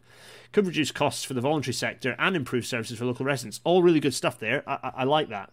Um, I like that a lot. Um, good. So yeah, we can drill into that maybe a bit, a bit more. Oh, we've got a nice shiny graphic. New offer for towns, cities, regions, and nations. Better engagement, devolved railways, partnerships, and community rail partnerships. These are just some graphics. I don't know what they really are talking about, but it looks very nice, and it's the sort of thing that I could, you know, turn into a, an image in a Twitter thread or something. Uh, there we go. Uh, best practice, such that such as that, demonstrated by the work of the Leeds Morecambe Community Rail Partnership with Northern Trains to improve facilities for those with invisible disabilities, and training staff and volunteers as dementia friends will be supported more widely across the network and incentivised within passenger service contracts. Cool, I like that. Um, 16. Transport Focus will be reformed to become a passenger champion, advising the Secretary of State on passenger priorities. Uh, two minds about that. At the moment, Transport Focus feels quite autonomous in a good way and independent uh, in a way that it doesn't. It can say mean things to to government. Um, if it becomes too close to government, it might stop saying the mean things, which isn't good. You need to have mean things. Uh, you need to have the ability to say mean things because home truths are important. Um, uh, Chris Jackson, you're absolutely right. It has been great to see the Railway Heritage Trust repurposing stations um, for community use um, in recent years. Yeah, seeing Andy Savage and the team doing some fantastic stuff there. Sorry, I digress. Um, yeah, okay, so uh, mixed feelings about that on Transport Focus. Number 17, performance and efficiency will be independently scrutinised by the statutory regulator, the Office of Rail and Road. So the ORR are going to have, well, it says significant change. I'm not sure it will be significant change. There'll be some some changes but there's broadly there's it'll just be them doing the job that they were kind of supposed to do but never quite did um, as the ORR. Um, interesting. Uh, so there's there's a little paragraphs about the ORR, but to be honest, it's not hugely interesting. I don't think it represents much obvious change that will make any difference to any of us. And number 18, this is an important one. Current safety and security roles will remain in place across the rail network. A consultation will be undertaken to ensure safety roles, rules, and standards are appropriate for the future. Okay, that's there's two parts to that. Number one, good. The RSSB and others will stay doing what they do. Number two, to ensure safety roles, rules, and standards are appropriate for the future. Uh, As long as that doesn't end up being another one of these scapegoating standard situations, okay, fine. Um, yeah. Mm. There'll be no immediate changes to safety and standards roles across the sector, including those of the ORR, the RSSB, the RAIB, and the BTP. Um, good. Uh, good. uh, this is not the time to change those safety safety critical roles. Should not be thrown up in the air and tossed around with. They should always be very very incremental, uh, unless something horrible has gone wrong you should it should be incremental because that way you make sure you don't screw up things that are well established. Safety isn't a thing that you play with. It's not a thing that you just toss around for political gain. It's something that you grow and nurture and are very careful with to make sure that the right behaviours are in place and the right um, attitudes and, and, and the right trajectories of safety continue.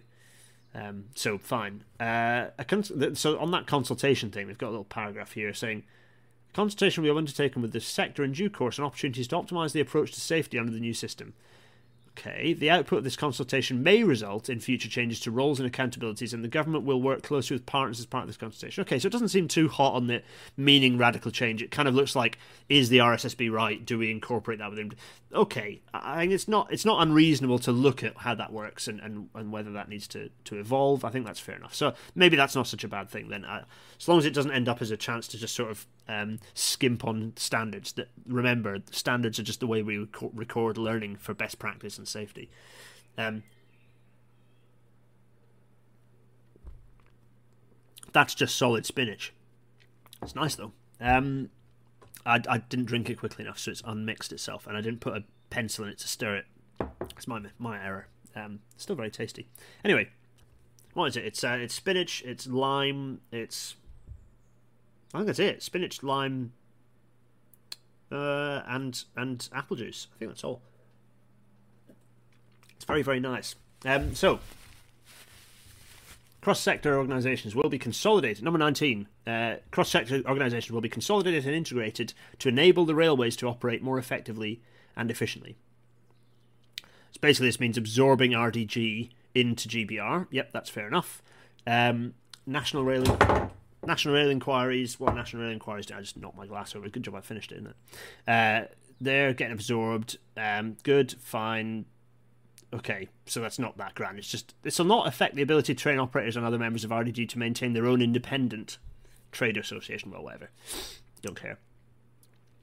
HS2 Limited. I mean, uh, there are a lot of people in RDG have a lot of time for, and um, yeah. But to my mind, the only thing RDG have ever done other than running NRE, is running the station's best Twitter competition, best station on Twitter. That's the only thing they do. That's it. Anyway, right, this is an interesting one that I had someone asking me about on Twitter that I think I might have forgotten to reply to. Sorry. Um, it, was, it was a busy Twitter day today, and frankly, I was really busy at work. So, uh, HS2 Limited and East West Rail Limited will retain their current roles in the sector. Ugh. Stupid um, and will work closely with GBR as it takes over responsibilities for integration from the Department for Transport and Network Rail.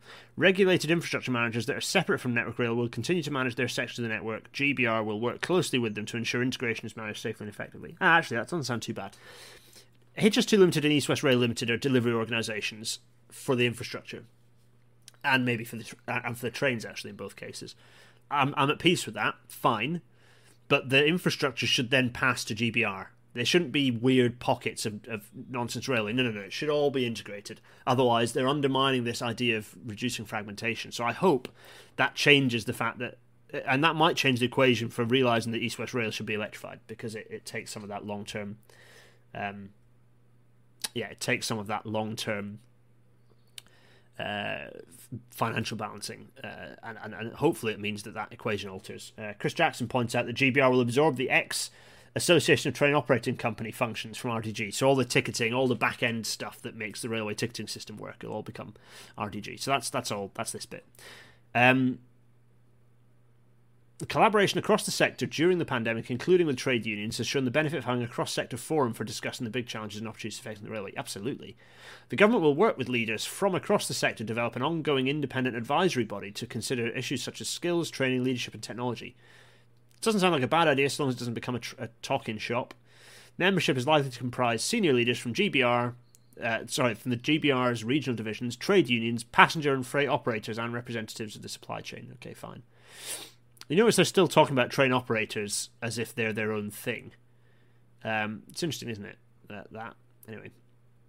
Number 20, track access will be overhauled to make the best use of the rail network in the overall public interest. Yeah, this is an interesting one. So, this is kind of, there's, there's a lot to unpick in this. It's probably its own episode. Uh, what have we got pictures? Oh, yeah, industry structure. That'll be interesting to bring up in a second. So, this is an example here.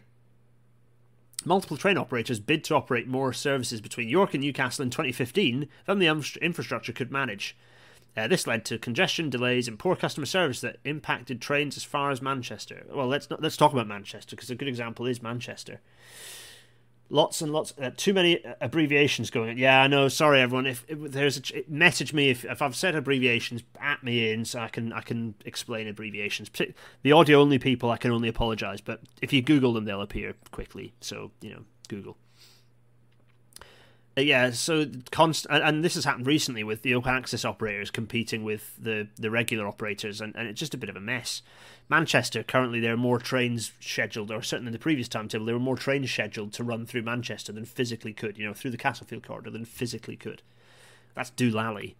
Um, so yeah, uh, overhauling that seems like a good idea to me. Uh, and there, there, there's some administrative stuff in there that you can pick out, but that seems sensible. I'm not going fast enough. It's already 8 p.m. Crikey, Mikey. Is it raining with you? It's not raining in York yet. Right, current industry structure. This is this is an interesting one. Uh, this is talking about okay. This is the, the, the before and after the two industry structures. Again, this is ideal for their Twitter threads. So you've got all this stuff feeding in.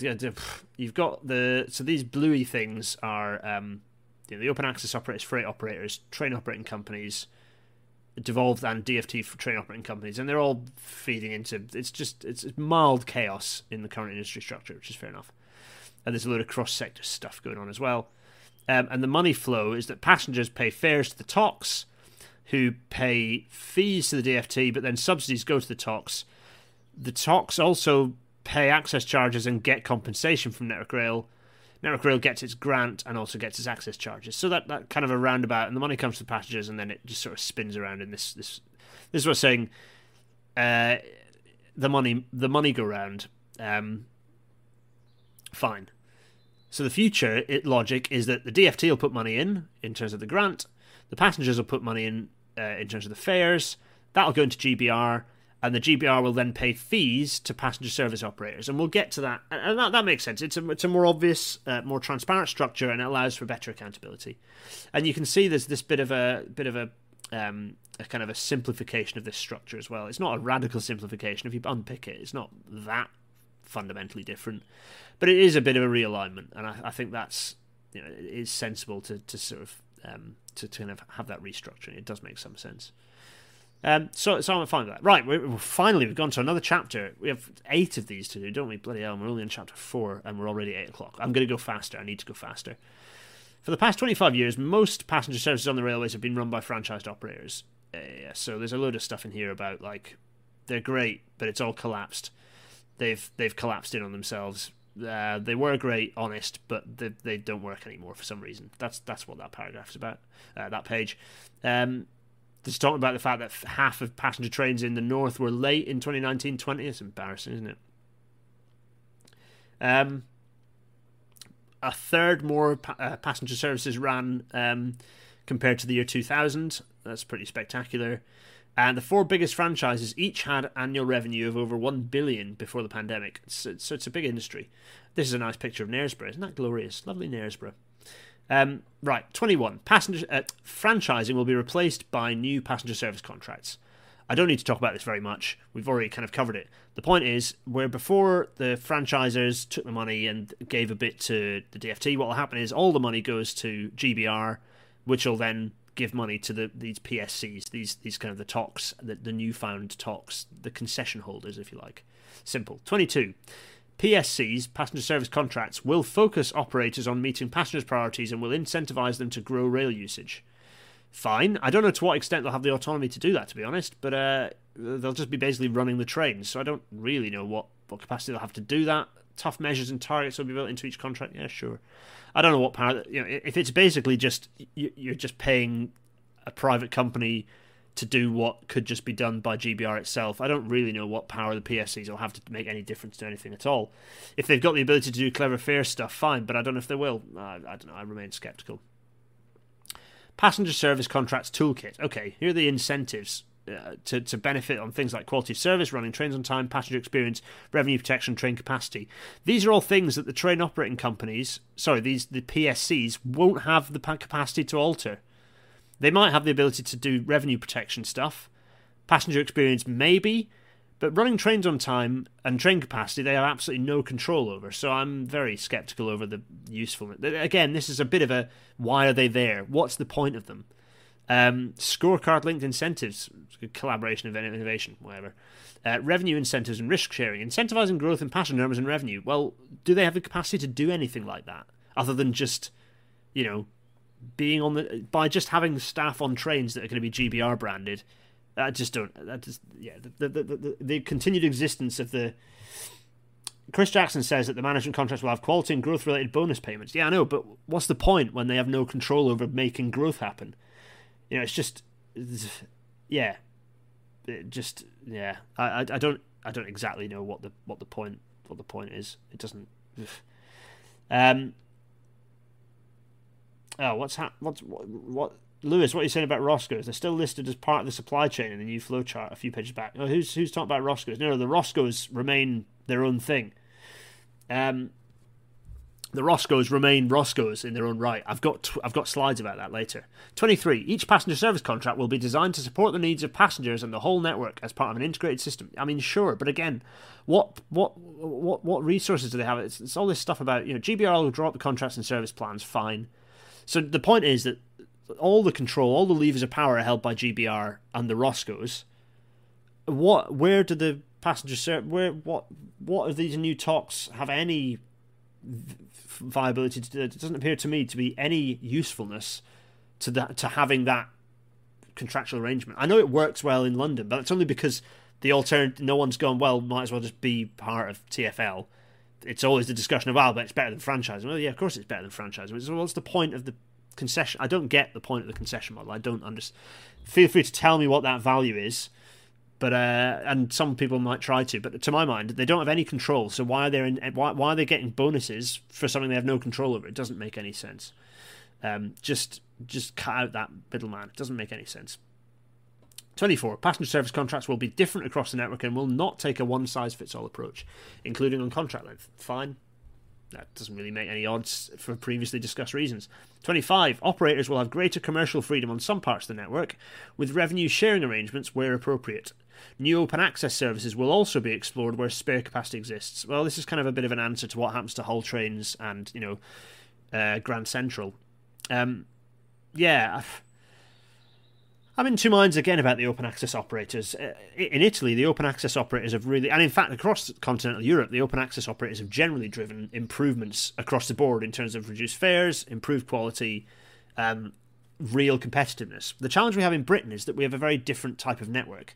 We don't have the capacity, we, we are desperately capacity uh, uh, constrained which means that it doesn't work so well. And and much as I have a lot of time for the you know big love for the teams in Hull Trains, Grand Central, so on.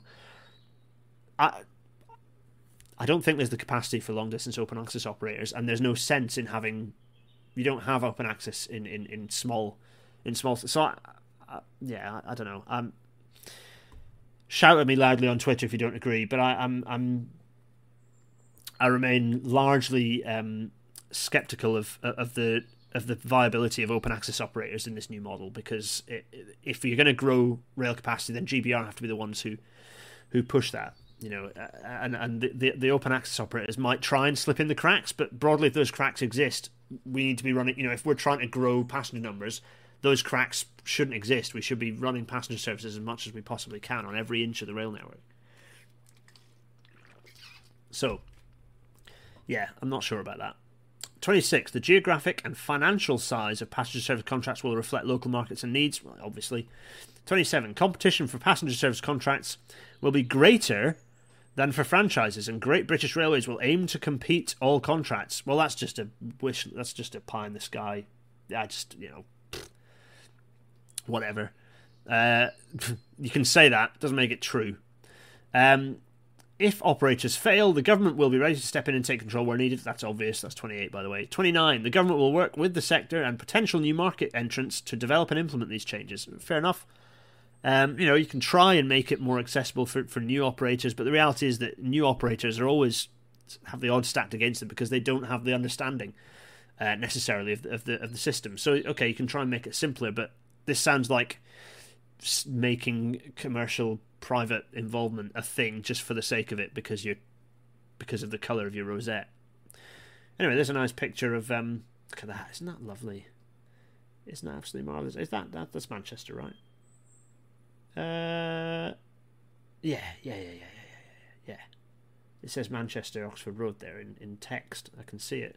In fact, if I zoom in on it, I dare say that'll be in British Rail in in, in sorry in Rail alphabet. Anyway, right. I need to escape this and do this. Right. We've done it. Chapter 5. We've done it. We've done it.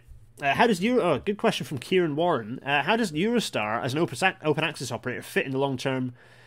Uh, fit in the long term in trying to grow international rail travel and connectivity to encourage modal shift from planes? It's a very good question. Um, yeah, yeah, it's to pass. To be honest, I don't know how. I mean, that's just an open question, independent of any of this happening. Um, the you know Eurostar have the advantage that they are they they are broadly the sole well they're sole long distance operator on HS1, so they've kind of got that party to themselves. Um, yeah, uh, it's a good question though. It's a good question. Uh, Josephine, um, uh, I think they thought that the uncertain revenue risk meant that there were few bidders for franchises, and this absence would change that. Yeah, I know that's what their aspiration is, but I don't think that I don't think it's going to make a shred of difference. I just I, I say I don't I, I don't know what as a, as a private company I don't know what what interest other than just having a a, re- regular revenue stream. I don't know what interest you'd have in getting involved in the rail industry at this point. I honestly don't. I honestly don't. So um yeah, so it's a, it's a good point. We'll see. A new deal for passengers. The railways may no longer be able to rely so much on the commuter market. Yeah, that's probably true to an extent.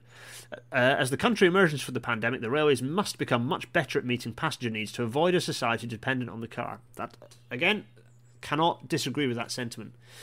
Um, satisfaction reached a 10 year low in 2018. Yeah, 2018 was a shambles for the railway. Good grief. The May timetable catastrophe uh, yeah, it was an interesting time to start being a writer on the railways, but it was not an interesting time for being a commuter anywhere near Manchester, I can tell you.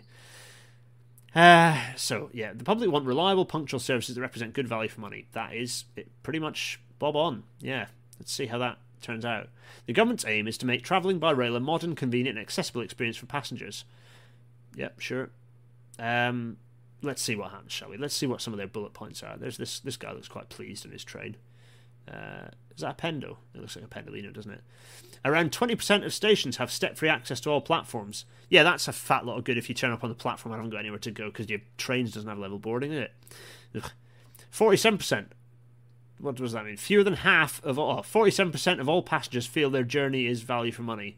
It's not that bad. Uh, you know, advanced tickets are great. I'm just going to say that. I got to Sheffield for £6, whatever it was, uh, on Monday and then I came back for because I had to I, always split your ticket at Sheffield, no matter where you're going. Always split your ticket at Sheffield. Um, so uh, yeah, um, what you need to do is uh, if you split your ticket at Sheffield, a ticket that cost I come back from Barbados to York, ticket that was fifty four quid, I think, cost me eighteen because I split at Sheffield. That's bonkers. No one passengers shouldn't have to care about splitting. Anyway, only thirty seven percent of eligible eligible eligible passengers claim compensation. Okay, well, very interesting. Oh, here we go. There's some things that people want. They want safe trains, accessible trains. They want seamless travel, connected, yeah, reliable, comfortable, informed, affordable, trusted. Um, yeah, sure. Let's get to our numbers, shall we? Number 30. Here we go. Uh, number 30. Easy, frictionless payment options for every journey will be introduced across the network. I mean, fine, but you did, central government, just bin Transport for the North contactless uh, system. Why did you do that? Bad move. Number 31. I, am not going to pick on that. That's an obvious thing, and it's it's very easily said and not very easily done because of lots of reasons. Uh, 31. Pay as you go journeys will be expanded outside London to make millions more trips straightforward. Again, you binned the Transport for the North pay as you go system. So, mm, fine. Agreed. Good. Get on with it. You know, this has been happening and you keep slowing it down, not speeding it up, government. 32. Digital tickets will be introduced across the network. Uh, yeah. I mean, again, it's not very exciting. Fine. Good. 33. A new Great British Railways website and app will create a personalised travel experience. Here we go. This is the interesting bit. Um, yeah, so as you might have noticed, I did a thing about Network, uh, Network Rail, about uh, National Rail Enquiries website, which is awful. It's an awful website. Don't ever use it. I use, I generally use, actually, I, I kind of bounce between Trainline and LNER because Trainline is actually a really good website for booking tickets. It, I also like using Trainline because it makes a lot of uh, snotty railway people angry because of the minimal one pound fee. It seems to make a lot of snotty railway people angry. And actually, the Trainline's website is unbelievably user friendly. It occasionally has problems because it rubs up against the over complex ticketing system, but broadly, it's an unbeatably good system. And and we need to, you know, railway people need to get out of the idea of, you know, I want this HTML1 website from 1997 that, that splits my ticket 18 ways and gives me, you know, reduces my ticket an average price an average of 7% every time. Forget that. More importantly, is the user interface for, uh, you know, kind of casual travelers The commuters don't. They, they'll book it the same way they always have. It's the casual travellers we need to, and, and Trainline are better than that, at that than anyone else. So um, if we can improve National Rail Enquiries, or you know, I don't know, get Trainline to build a new website, or get get, uh, I, there are other other other uh, railway website builders are available, but frankly, um, I don't know. I don't know any of the others. Um, so I, think there needs to be a, a, very, and it will be a very slick. I'm sure the new website will be very slick. You know, LNER's website is very good, for example. I, I like the LNER website a lot. So if the new National Rail Enquiries type website the, you know, the new GBR website looks kind of broadly functions like that, then great. But as people said in the discussion, um, uh, as Josephine, Trainline gives me different prices on mobile and laptop. Yeah, uh, speak to speak to Trainline. yeah, there are there are lots of points of light in terms of the train operating companies. Some of them are really good, um, but um, essentially what you need to what we need to have a system that combines all those sensibly, but also the challenge you've got is dealing with all of the different rules that the different TOCs currently have. So that uh, there was some really interesting discussion that happened under my tweet when I said, you know, which should you prefer? Lots of individual websites or just one. TrainPal is a pretty good app for casual travellers, and we're ahead of Trainline in terms of splitting tickets. Oh, thanks, Detour. That's a good. Um, that's a good. That's a good. Um, good bit of advice there. There you go. Uh, nice. Nice. Oh, that's two. That's two people I can get sponsored by. I can get sponsored by Trainline, and I can get sponsored by TrainPal. Cool. Uh, who do I need to hit up in the Trainline, and who do I need to hit up in TrainPal to get sponsored? Right, get on that. Um, jokes. So, uh, fine, good. That sounds good to me. Single website, positive. Thirty-four. Customer service at stations will be modernised with one team working expanded across the network. Oh, I suppose that's kind of like so you have the network rail slash TOC people all become one person. Well, that's kind of obvious if it becomes GBR, right? Um, this could, yeah, okay. This could be. I mean, I don't really know what one team working. I'd, tell me about. It just sounds like a no-brainer to me. I don't really know what the the grand. Anyway, right. There's there's a nice, happy looking team. That looks like Victoria to me. They've got the Victoria thing around there. They've got the little Victoria roundel on their chest. I like that. I wonder what'll happen to those. I wonder if they'll get binned off or they'll kind of keep them in a sort of a, you know, the you know what? Go back to the John Elledge episode, John Elledge's episode where we brought I brought up as best I could all of the all of the network rail. Um, so actually, it's all the London ones, but all of the terminal, the terminus sort of roundel things. Anyway, fares will be simplified. Uh, okay, cool. That's that's a very short sentence for an incredibly complicated and nebulous statement of of intent. Crikey. Um, yeah, I mean, where to start? I, I, don't. That's that's just a whole episode. I, I can't even begin to unpick that. Fine, simplify it. But if you simplify fares, chances are you make them more expensive because some of the complexities, like Cheltenham Spa, by the way, I did notice, and Sheffield splitting and resulting in which some of those complexities, you get rid of those, the average fare will increase. So and and actually, I don't necessarily mind if it, if if the if the cheapest fares disappear, but it it brings everything else down a bit. I, am at peace with that. but it needs to be impact assessed. There need to be, um, you know, uh, equality impact assessments on that. We can't just do it blindly. We need to understand exactly what the impacts are because anyone who gets their fare increasing is going to be rightly unhappy. So that's a huge statement. Number 35 is just enormous. 36. Affordable fares and season ticket caps will continue to be protected. Fine. So all of it, all of a sudden, that means okay. So you're not simplifying fares; you're still keeping all those in place. Thirty-seven off-peak services will be protected. Uh, services, not fares. That makes sense. The idea of there being a, a minimum viable product, essentially, for for passenger provision, that makes sense. Um, fine, that was thirty-seven. Thirty-eight. Uh, new flexible season tickets will be introduced to reflect changing working patterns. They're not flexible season tickets, though, are they? They're carnets, which is just a clump of. Um, which is just a clump of tickets, and apparently they are as as expen- they're, they're as cost effective as just getting a regular season ticket. So apparently a bit dubious about that number thirty eight. Chris Jackson, fares will be simplified as far as the Treasury will permit. Yeah, well, exactly, yeah. Um. So, uh, whatever. Uh, that that season flexible season ticket thing is a is a pretty meh situation. I think. Happy to be corrected if anyone doesn't agree. Um, so, 39. Journeys across rail, bus, tram, and bike will become seamless in the future. That sounds like a great idea. Uh, the government's committed £3 billion in new money to bring about a bus revolution. I know we did a, we did a Natter episode on it, didn't we? Uh, railway stations will increasingly, increasingly be hubs for local bus services. Good. Full information displayed about connecting buses. Great availability. Yeah, good, good, good, good, good. Good stuff. Like all that. Um, so, yeah. Uh, improving Plus Bus. I've never, u- I've never used Plus Bus is it actually good or should it be integrated as part like i always it always felt like a bit of a slightly tacky add-on and i was always wary of it. Um, so yeah I'm, uh, new transport services such as automated vehicles and rented e-scooters are emerging with trials currently underway. Yeah they are. Put an e-scooter please put a tier scooters thing in the station and make sure it's somewhere where it's not going to block uh, you know access to the station but do put it in the station please uh, GBR will need to aim for seamless integration and learn from the errors that have held up integration with other mobility services in the past. You're absolutely right. Number 40, and we are picking up some speed now. It's 2022. Sorry, folks. I know it's going long. I hope this is all right. And, and do stop me if you do want to explore something a little bit more. Um, someone has asked, oh, Intercity 125 Trains and Aviation. That's a hell of a mouthful. Hello, Intercity 125 Trains and Aviation. Uh, one, Intercity 125 Trains and Aviation asks, what will the liveries be like? We're going to do an episode playing with liveries. Obviously, it's easy content and it's something fun and light-hearted we can all cock around with. So we'll um we'll we'll have a look at that. We'll we'll do some conversions of of existing to to future potential uh, train operating company vibes. So yeah, I think that'll be a fun episode. We'll we'll do that in the future. That'll be good. It might that can't be a pre-record. That's got to be a live one. There's some pre-records coming because I got holidays and real live. So um I need to think of make your suggest Patreon people make your your pre-record suggestions for things you think will work in pre-record. Because um, I'm not I've got that many guests about because I'm not organised.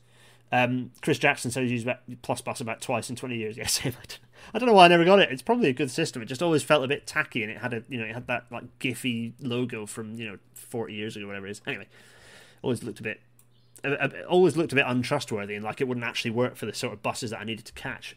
Anyway, 41. Trains will be made more pleasant. Oh no, I've missed 40. 40. Getting to the station on a bike and taking on a train will be made easier. I'm going to read the whole section here because this is a key one for a lot of us keen cyclists. The government is investing 2 billion of new money to dramatically improve cycling. That's gear change. We're going to do gear change uh, as a as a page turn at some point soon. Um, a bike can be made clean what? A bike can make clean and sustainable transport journeys door to door when combined with a train, bus, or light rail, matching the convenience of the car. Absolutely. The government will invest substantial sums on safe cycle routes to stations. Okay, good. Particularly in commuter towns such as Guildford and Harrogate, and increase cycle storage at stations, including at city centre termini, where it is currently limited. Yeah, York has loads, but it is always full. Well, it was in normal times. Bringing a bike on board makes a train journey even more convenient, yet, even as cycling has grown in popularity, the railways have reduced space available for bikes on trains. GBR will reverse that. This is a hell of a claim. Increasing space on existing trains wherever practically possible, including on popular leisure routes. It will also make it easier to reserve bike spaces online and without reservation on quieter trains. That's also critical. Uh, good, I like that. All future train fleets will need to include more bike spaces relevant to the markets served. Operators will continue to restrict bikes on peak hour commuter trains where the space is needed for passengers. That, that's all fair enough. That's a big, bold, and positive section. Really positive section that you can hold government to account on. uh, as as we should. That's really good stuff. Uh, you know, the ability to travel by by train with a bike is getting more and more hopeless. Partly because the railways get more busy, uh, but also because um, incentive basically the incentives for the current industry are entirely against you know swapping out paying passengers for for bikes, which doesn't make sense because you're undermining a market there. 41. Trains will be made more pleasant to travel on and easier to work aboard. Oh, it's the seat chat. It's the seat chat section, isn't it? seat chat. Hashtag seat chat. Because the emphasis was on carrying more passengers, recent designs of new trains have compromised on passenger comfort. Well, I mean, that is actually potentially true. With hard seats in close configuration, features such as tables no longer commonplace. Well, that's because we have a limited capacity rail network. If you're talking about doing these things, you're talking about reducing the number of seats, and and it isn't just commuter journeys where space is limited. LNER which is primarily leisure travel, is rammed and was rammed pre pandemic and is now rammed again. Those aren't all commuters. So it, mixed feelings about this. Obviously, um, we need to make the railways more appealing and make them more comfortable. But sacrificing seat space is e- it's easily said. But with a limited capacity rail network, if you're not going to invest in upgrading infrastructure in a big way, if you're not going to exploit HS2 properly and run really high frequency services, then you are going to be challenged with the um, with, with with pressures on on seat, seated capacity. And ultimately, the most important thing people want on a train is a seat. Uh, passenger focus, you know, the, the the National Rail Passenger Survey always makes that absolutely clear. So that's forty one. Uh, oh yeah, they uh, introduced new design and ride standards to make sure all new trains are more comfortable than their predecessors. Oh, big talk, folks. Big talk. Uh, Oh yeah, they they they explicitly say they're going to replace the ironing board like seats, uh, subject to negotiations with suppliers and business case approval. So that means that it ain't happening, but they've said it is going to. So they put they've put the hashtag seat chat as its own section within the Williams Shapps revival, which is pretty hilarious. Oh, anyway, right. So, um, beginning with long distance trains in order to make the seats significantly more comfortable and uh, or to replace and eventually remove them altogether. Lol. Right. The meaning of life, 42. Compensation will be simpler and easier to claim with consistent, modern process right across the network. That's fine. That sounds sensible to me. Uh, I don't think there's much to unpick. Uh, dive in yourselves if you want to really d- dive into that. Uh, 43. Passengers will receive clear, consistent information before, during, and after their journeys. Their experiences will be monitored more effectively. That's interesting. Um, yeah, again, this is a good thing. There can be mixed messages from the TOCs and from Network Rail, actually. Network Rail lead the way in terms of inf- customer information but some of the TOCs are very good at, at, at dealing with customer, providing customer information as well. So uh, there'll be fewer annoying and repetitious recorded announcements. It's a bit you can tell that some grumpy axe to grind Tory has gone through and added a load of things that, that annoy them. You know, like uh, ironing board seats and repetitive announcements. Like, okay, they are things that annoy some people, but they're a bigger fish to fry than some. It's like that's a bit micromanagey. Like, just just hit the broad announcements. Come on now. Oh, so um, yeah, whatever. Uh, Forty-four. The first robust national accessibility. Right. Okay, this is critical. The first robust national accessibility strategy and long-term investment program will improve inclusion and access for all. Okay, right. I'm going to go through this in a bit of detail.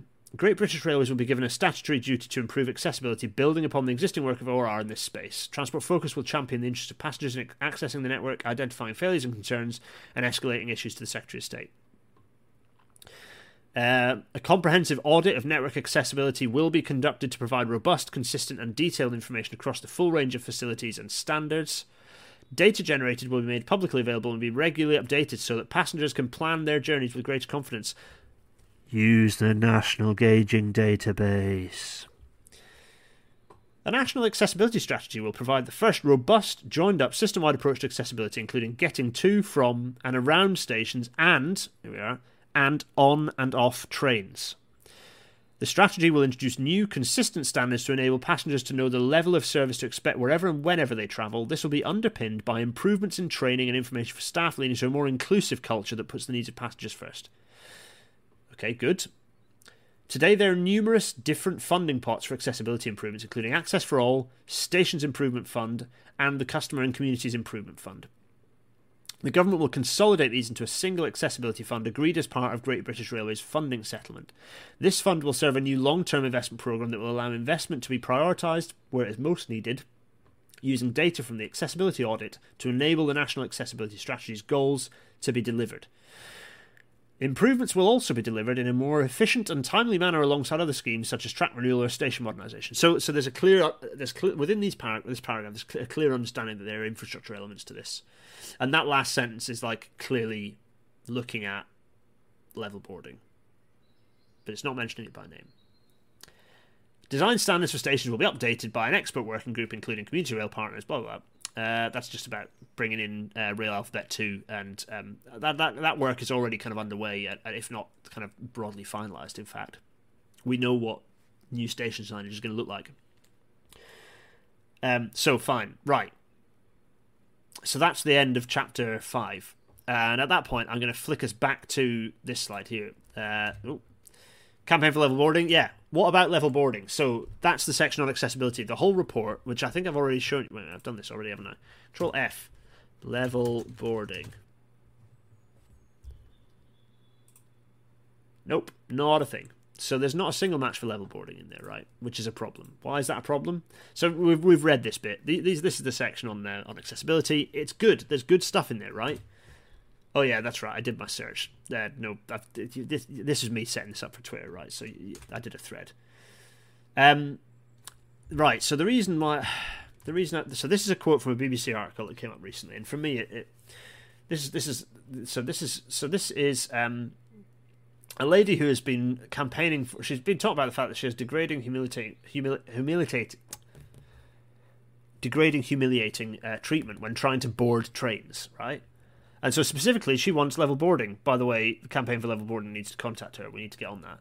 Um, from the platform to the train to be made a legal requirement on the UK rail network by 2040. Right? That is a, it's a tough, but it's a sensible ask because, frankly, disabled people have been waiting. Excuse me, have been waiting long enough um, for getting access onto trains. You know, independent access. A ramp is not an acceptable solution for people to get on and off trains in the 21st century. It's pathetic, absolutely pathetic. And I get very upset when I have people. I had some. I was very frustrated by some people I generally enjoyed inter- interacting with on Twitter who are saying some pretty silly things about oh there's no point doing level boarding until you've got lev- until you've got access into the station. Like well that, that makes no sense. You'll you'll never there's no point having access into this access you know access for all until you've got level boarding. You can keep having that argument until the cows come home. You'll never get anywhere. All of it needs to happen and all of it needs to happen at once. Hugely frustrating. And, and other people saying oh but the ramps are an acceptable you know people can get on and off trains with ramps. Like that is not acceptable. It's not independent access. It's it relies on you trusting that a ramp is going to be where you need to get off the train. It relies on you when you arrive at the station having to find and make sure that there is a ramp. It's just pitiful. Um, Doorhanger 92 says 2040 should be 2025. Well, yeah, indeed.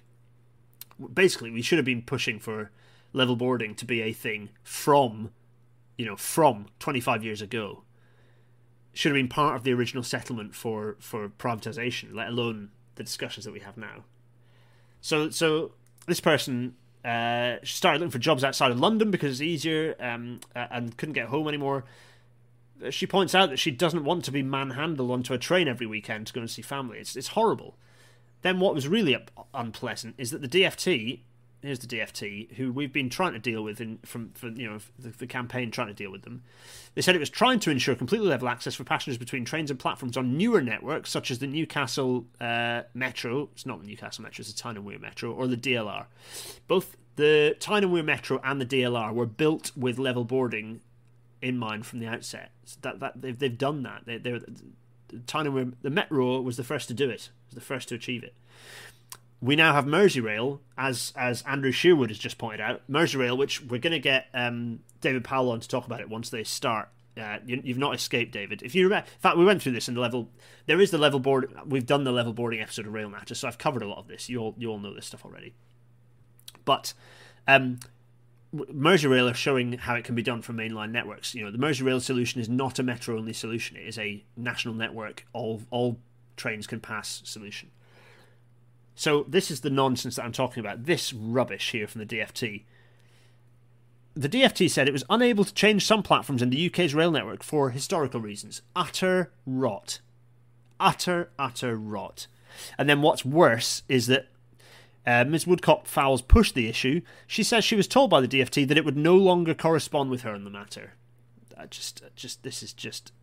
I'm afraid this entirely summarizes, entirely summarizes the attitudes of broadly and generically the DFT um, when it comes to accessibility. There may be some points of light, but I'm sorry, the attitudes are wrong. And even people who ostensibly should be champ- are supposed to be champions, even within the RTG, actually, people who are supposed to be accessibility champions continue to peddle falsehoods about how level boarding, how hard it is to deliver. It isn't necessarily that hard, and it doesn't matter if it's hard; it needs to be done.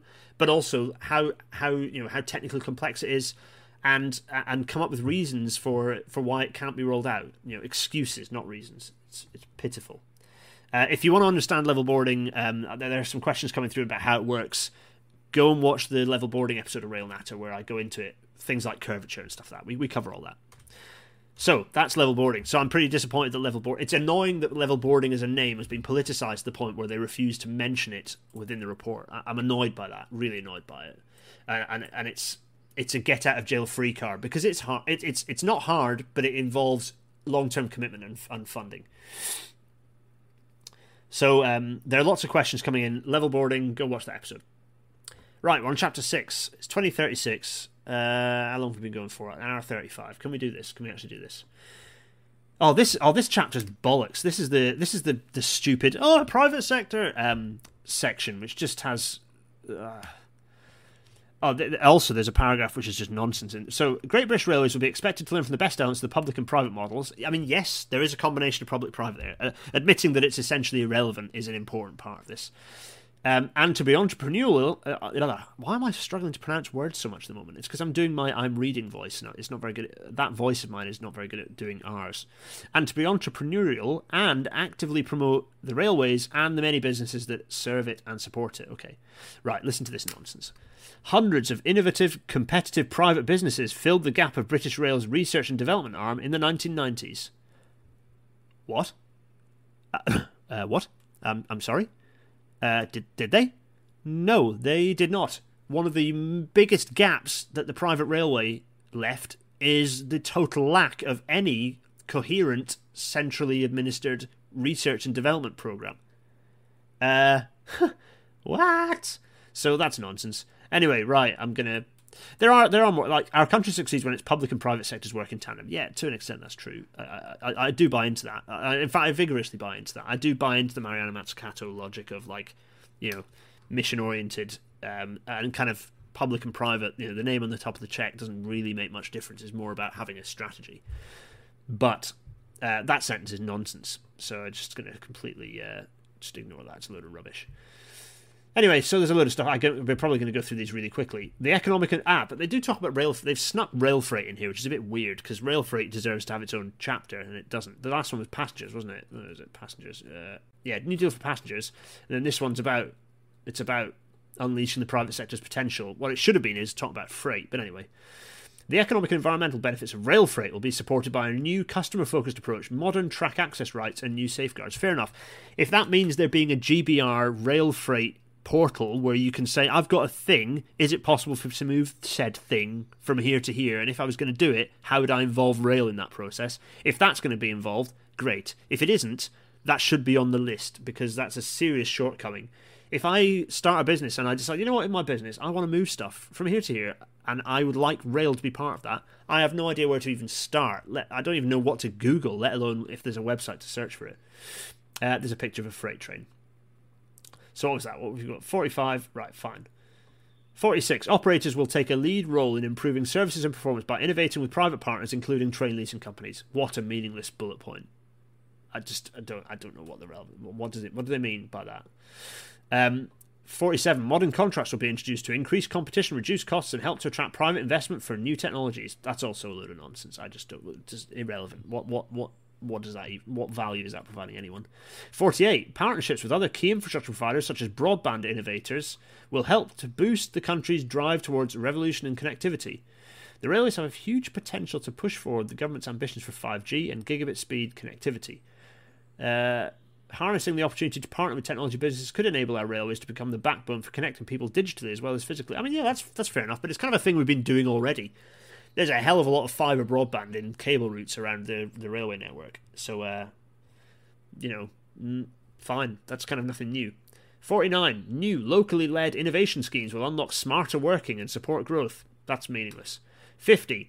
Local engagement will better support small and medium sized enterprises and startups. Again, what does that mean? What what what do these things mean? What are the outcome? What's the measurement? What does this mean?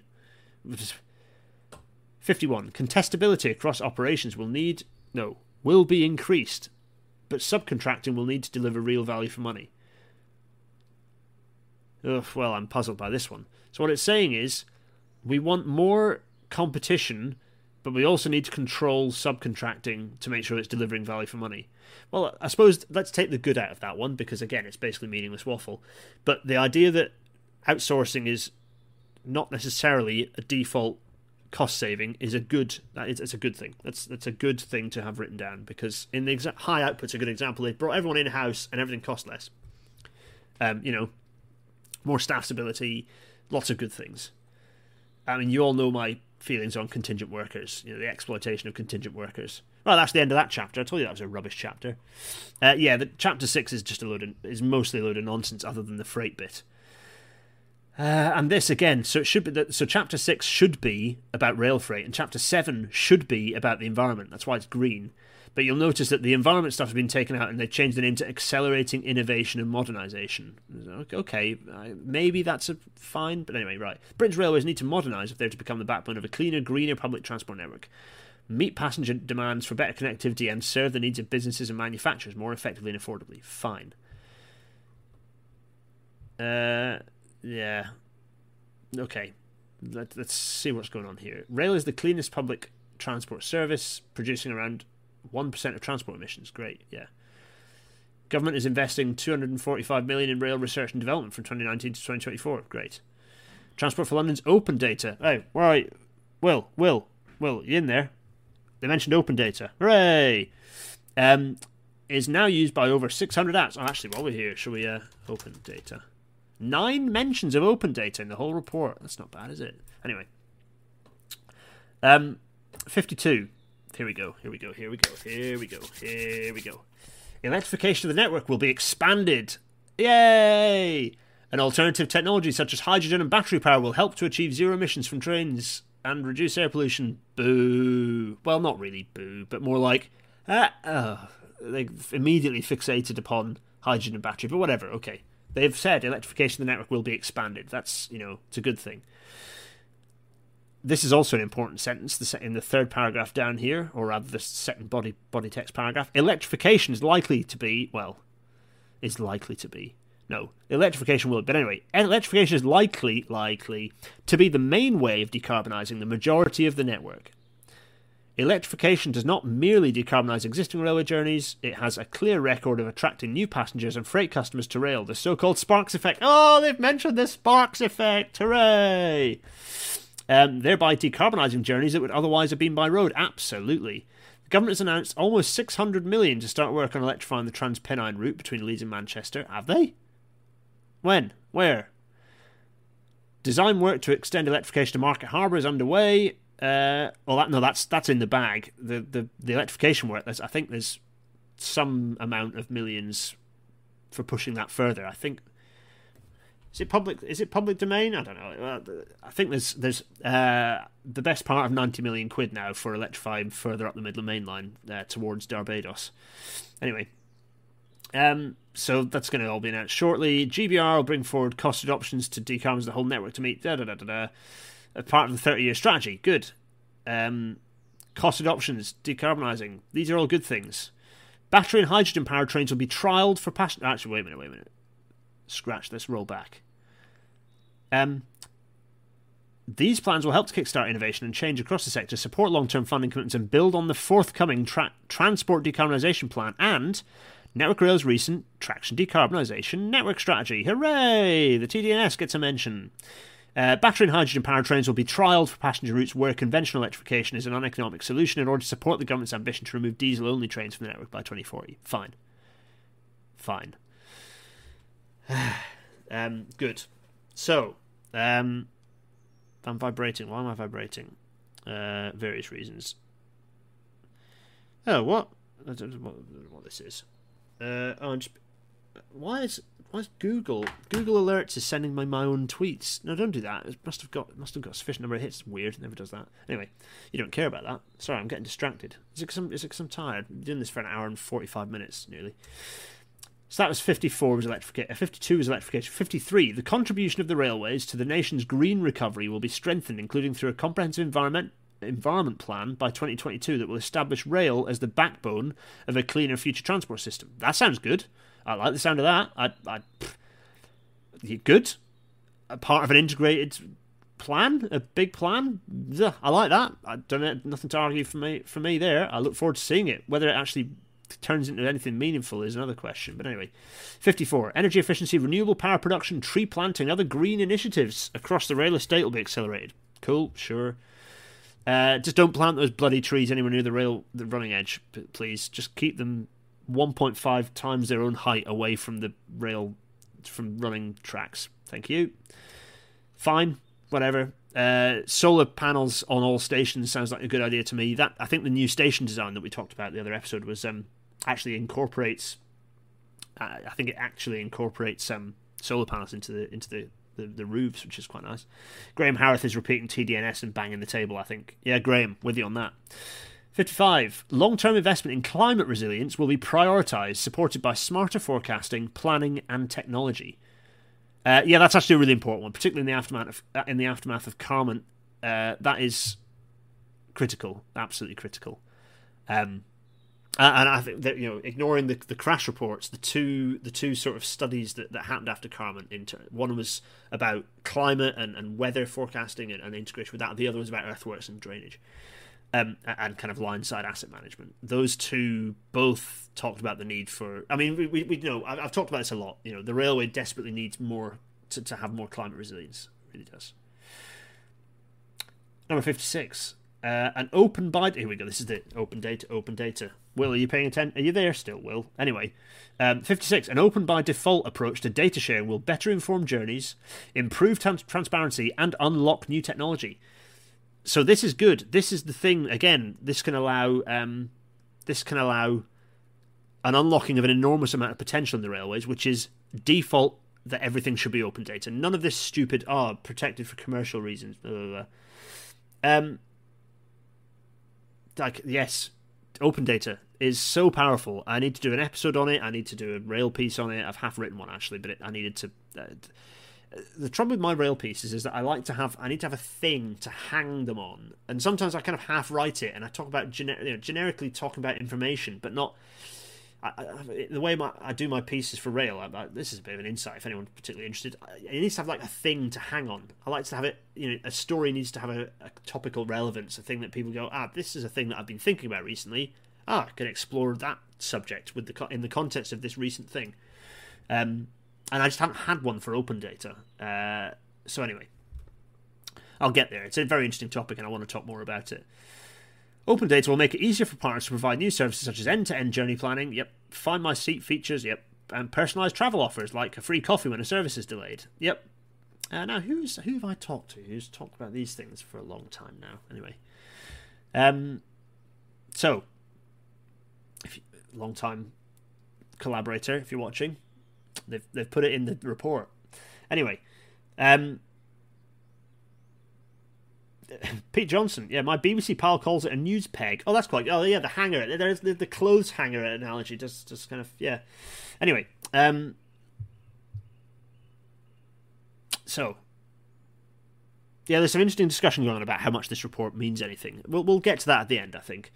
Um, so I, I, think that's good. I think that's good. I, I, could I could read through the open data thing, but to be honest, just that that for me, open by default approach, that's the key thing. Fifty-seven. Research, development, and innovation funding will be simplified to make it more outcome focused and to improve collaboration. I don't like the look of that. Research should be available, uh, should be funded for the sake of itself. In lots of cases, uh, in all cases, research for the hell of it is is a good thing BR Research did so much research for the hell of it, and yeah, they probably had to justify what it might end up coming coming to you know what, what it might end up becoming useful for. But anyway, so um, GBR's regional divisions will lead delivery of uh, research, development, innovation projects. They'll work more closely with um, partners such as um, UKRIN, the UK Rail Research and Innovation Network. They're the universities. Big up UKRIN. Hello to all of you in primarily. Uh, wait a minute, what are the primaries? Leeds, Huddersfield, Southampton. No, it's Huddersfield, Southampton, and Birmingham. I think those are the three. Anyway, are quite a few university groups, clusters are involved. I, you know, but I, I, know that you know I've got chums in Leeds, chums in Huddersfield, chums in uh, in Birmingham. Actually, I don't have any chums in Southampton. Southampton, if you, I'll, I'll come down and have coffee and, and, we can chat about I don't know earthworks and some of the other stuff you guys do. Um, anyway, so that's good. R and D focus. Uh, I'm I'm slightly unnerved by the outcome focused thing, but generally research is is well funded. It just doesn't integrate well. It's just not. It's just not um, integrated well with industry. So, um, yeah, Paul J- uh, James uh, or Paul uh, Paul James it might be. Uh, no outcome focused research ever led to anything groundbreaking, uh, in my opinion. Yeah, well, indeed. Uh, yes. So, uh, fine. Oh, here's a page on. It's gone green, and it's a page on Project Speed. Oh, golly. Speed, which they've backronymed to Swift, Pragmatic, Efficient Enhancement Delivery, is a rail specific initiative uh, established to identify opportunities to reduce the timescales and cost of delivering rail infrastructure.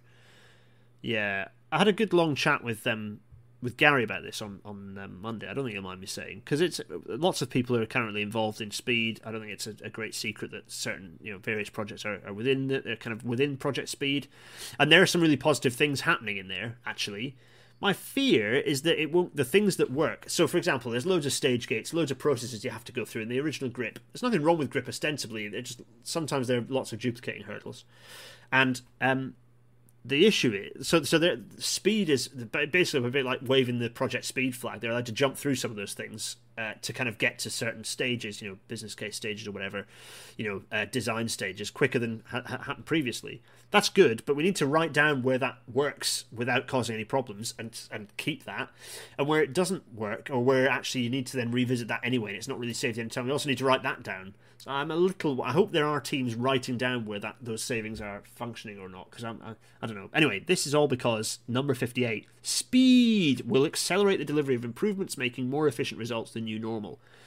I have to say I'm a cynic on this because because ultimately engineering requires checks and balances and and and yeah. So we'll we'll see. Uh, uh, it seems like there have been some successes. Some some there's some fast things have happened actually infrastructure wise. Um, but the extent to which I, I, don't know. Yeah, we'll we'll see. Um, I'm yeah. Mm there's a nice picture of Okehampton with some sleepers on a on a sleeper train because they're laying tracks to Okehampton. Very nice. Oh, here we go. This is the staff one. Matt Reed, you were asking about staff. This is the staff one. What time is it? One fifty two oh five. I'm sorry, this is this is going on, but we're gonna we're gonna get to the end of this, and we're gonna talk very briefly about the ROSCOs, and then we're gonna talk about um we're gonna talk about the, my feelings on the overall report, and then we're gonna go to bed. Chapter 8 Empowering Rails People. The government has spent, paid around 12 billion over the past 15 months to keep the railways running and keep 240,000 people in the sector in work. That's an ominous way to start a chapter. It's like that's like holding us to ransom. It's like we paid you 12 billion quid to keep you all in work. It's like, well, yeah, that was a global pandemic. Good. Of course you did. Well, what? Hmm. The collapse in passenger numbers during the pandemic, likelihood of uh, employees, employers have a stake in the future, must be involved in shaping it. Yep, fine. Future of the sector hangs in the balance. No, it doesn't. No, it does not. The future of the sector does not hang in the balance. That's entirely up to government's decision to make it hang in the balance, and obviously it can't hang in the balance. So that's a bollocks statement. It does not. The future of the rail network does not hang in the balance. It's an entirely a government decision to make that the case if it is. The government wants the railways to provide high quality jobs across Great Britain, with staff in the sector and, across the supply chain able to learn, progress, and crucially adapt to a changing transport sector. Fine. Uh, I'm reading through for the bit. Right, fine.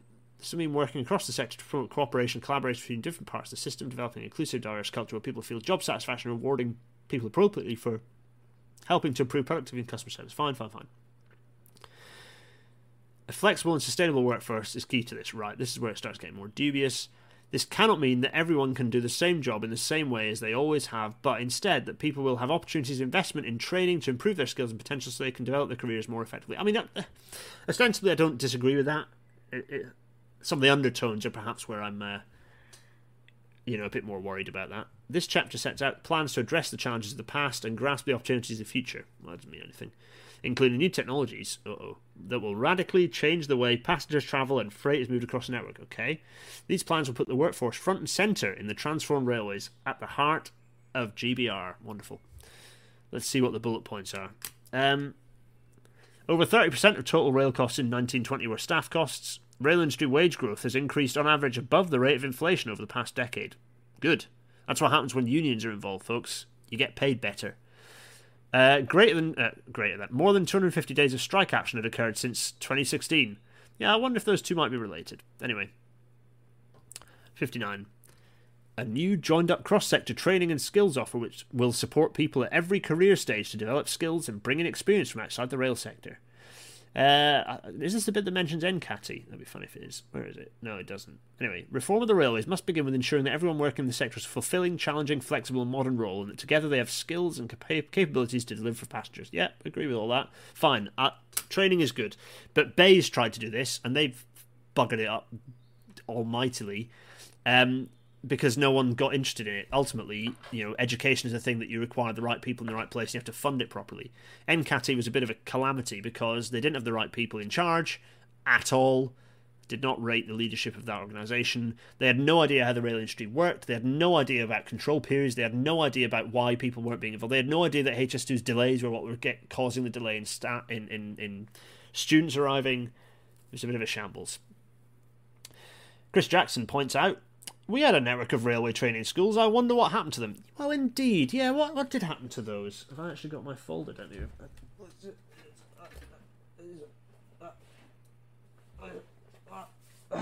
What's this?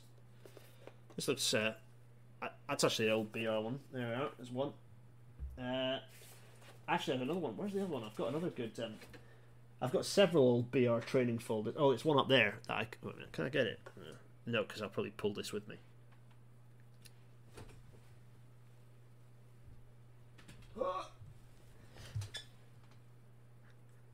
Let's do this. It's. I, I, mean, I know it's past two hours, and all of you are like, "What you're you doing?" But. Ugh. Yeah.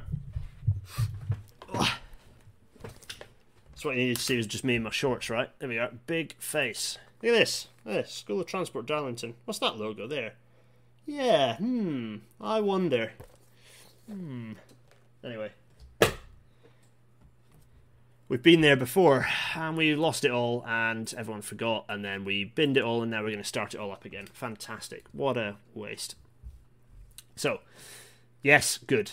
60. A sector wide workforce plan will be developed to assist employers and build system wide resilience. Uh, okay. This is, this is like the element of like union busty type stuff that they uh, yeah. Constant rounds of industrial relations disputes on the railways have diverted the sector from developing a coordinated strategic approach to planning its workforce. Um, yeah, I mean, okay.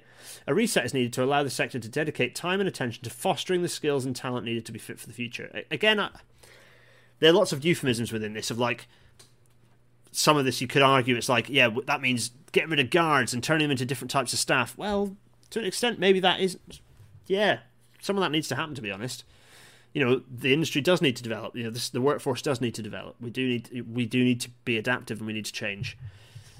But the way to do that is through skills enhancement, not just driving everything to union busting.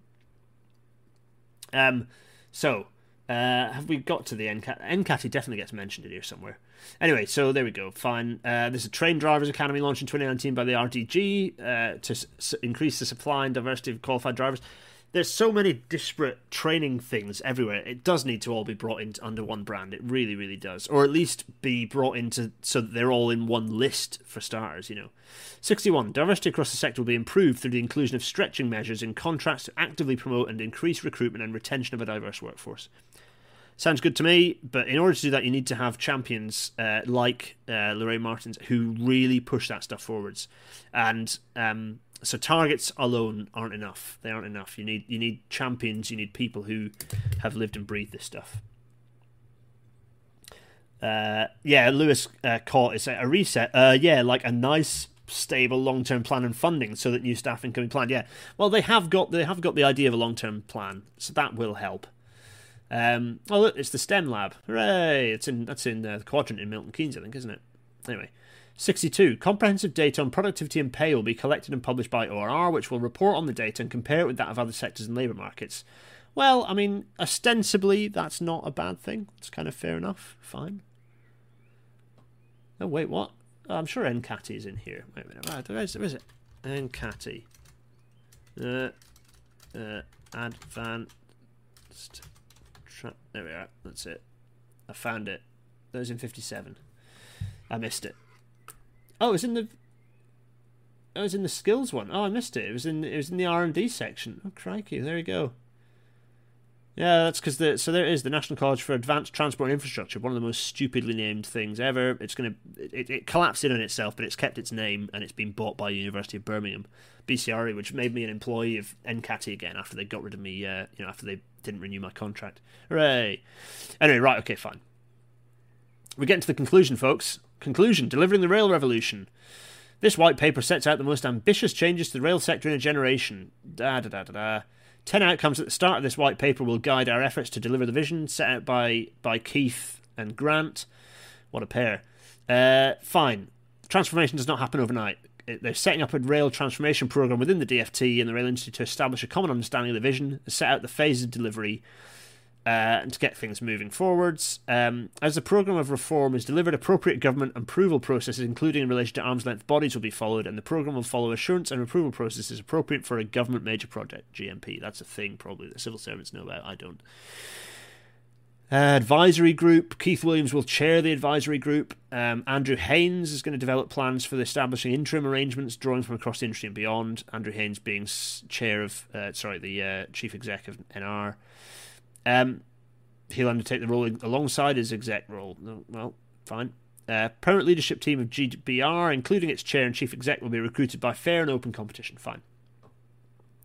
Swift delivery essential. Um, whilst we work through longer term changes, the government and sector will also bring forward benefits for passengers and freight customers quickly. These include contactless journeys and continued rollout of digital ticketing. Fine. Introduction of flexible season tickets that aren't flexible season tickets. Fine.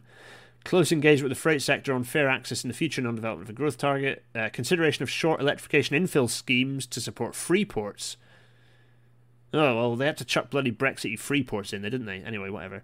Delivering our commitment to pay as you go travel, renewed focus on punctuality through recovery contracts and national rail contracts. Okay, clear communications on trains at stations on smart devices. Okay, fine. So th- those are the quick wins they reckon that are gonna they're gonna go on. They keep mentioning Project Speed.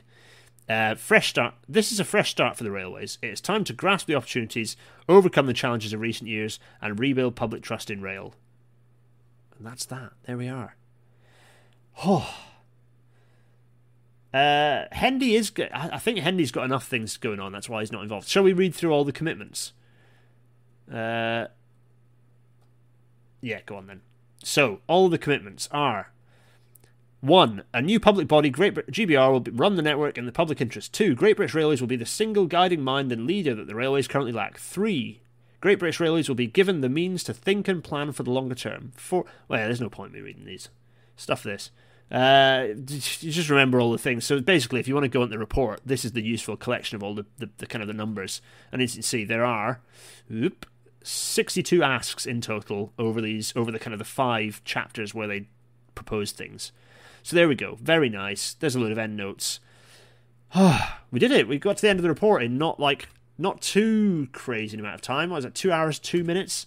We've maybe got another few minutes just to go through this. Um, uh, thanks for everyone being with us. We've lost a few numbers. We've lost about 40 people since the start of the episode. It's a long episode. I know it's fine. Those people maybe will come back. Actually, a lot of people will watch it and then at 8 p.m. the numbers drop down because it's an hour. That's I say it's an hour and it never is. Eventually, uh, these will be an hour possibly. Right, what about the ROSCOs? What about the ROSCOs?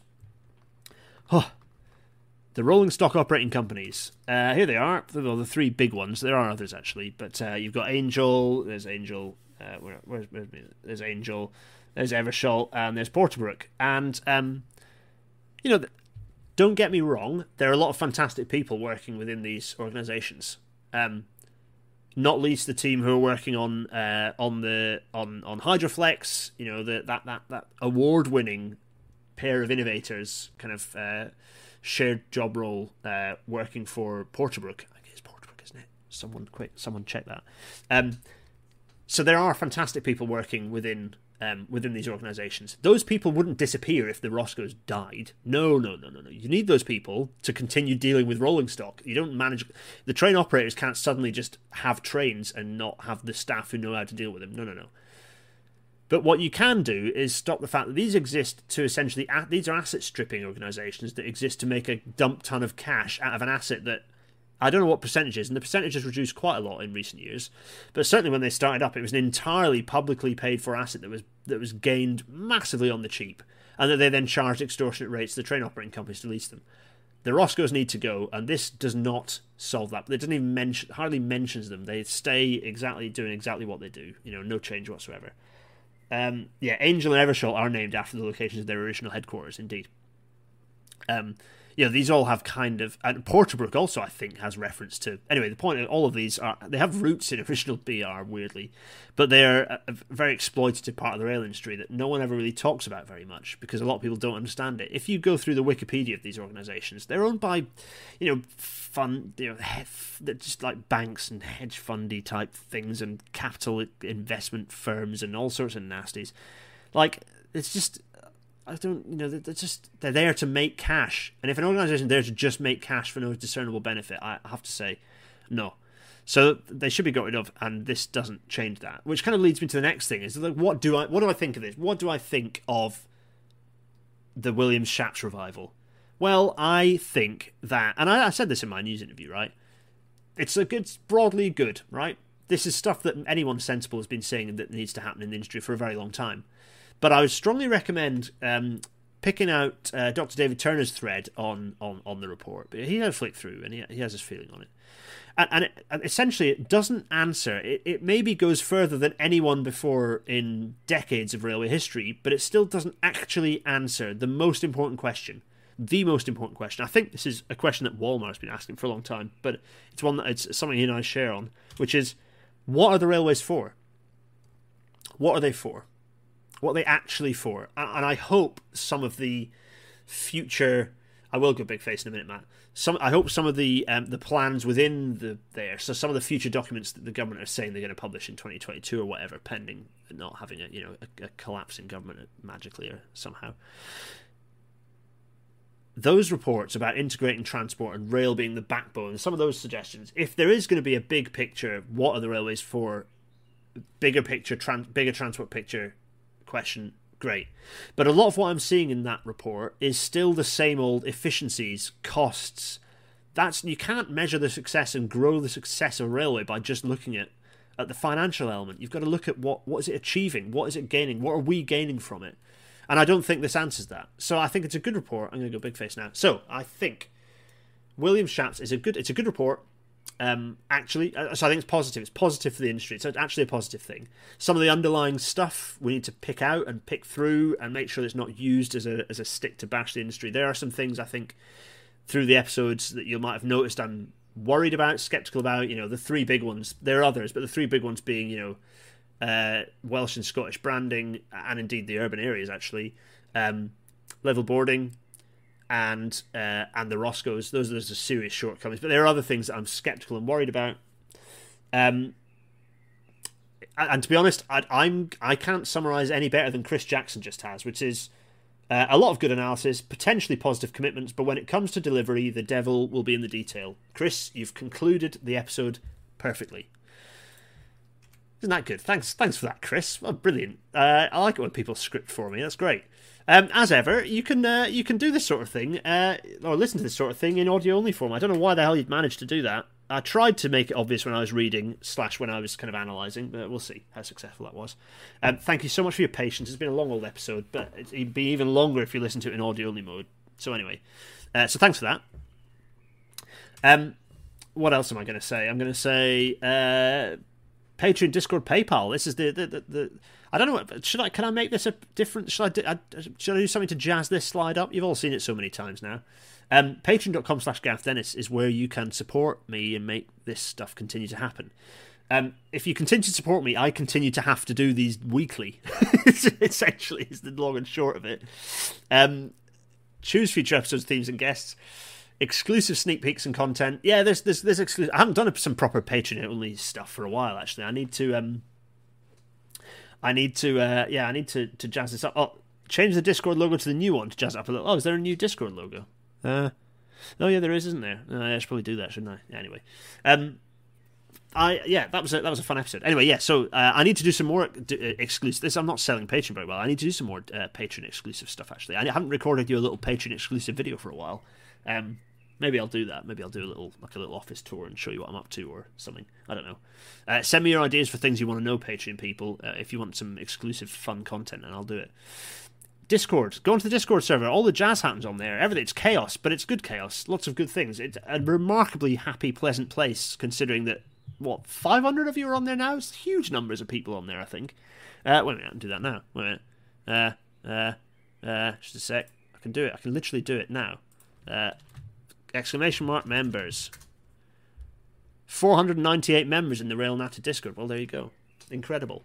Um, and it's it's a happy, blissful place. 500 people, a lot of them technical, a lot of them technically minded. Loads of great discussion. There's careers section. There is um, a, a rail professionals kind of corner of the pub chat, which is exclusive rail professional only stuff. So if you're a rail professional, you show me your your whatever card it is or whatever. Uh, I, I actually there's someone I needed to, put a real professional role, and I haven't. Sorry about that. I hope they prompt me again if uh, I missed it. But yeah, if you're on the Discord server, you can prompt me. You get you get a red tag, and then you can go into that corner table of the pub and chat about industry things secretly and surreptitiously.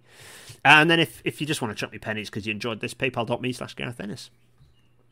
So, the next question is what's happening next episode? Well, we're going up to Bonnie, Scotland. I was up there and it got me at my my juices going for basically it's a repeat of the Wales. What should the Welsh railway map look like?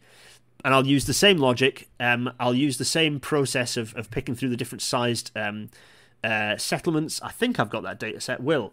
Uh, I think I've got the data set for the whole of GB, haven't I? So I should be able to do it. It'll be more complicated because Scotland's bigger, but we'll have a look at what the, the Scottish railway map should look like and what what uh, you know what the what the priority. I think it'd be quite interesting. So we're going to follow exactly the same methodology we did for the Welsh one, and I think it'd be quite interesting to see what it looks like.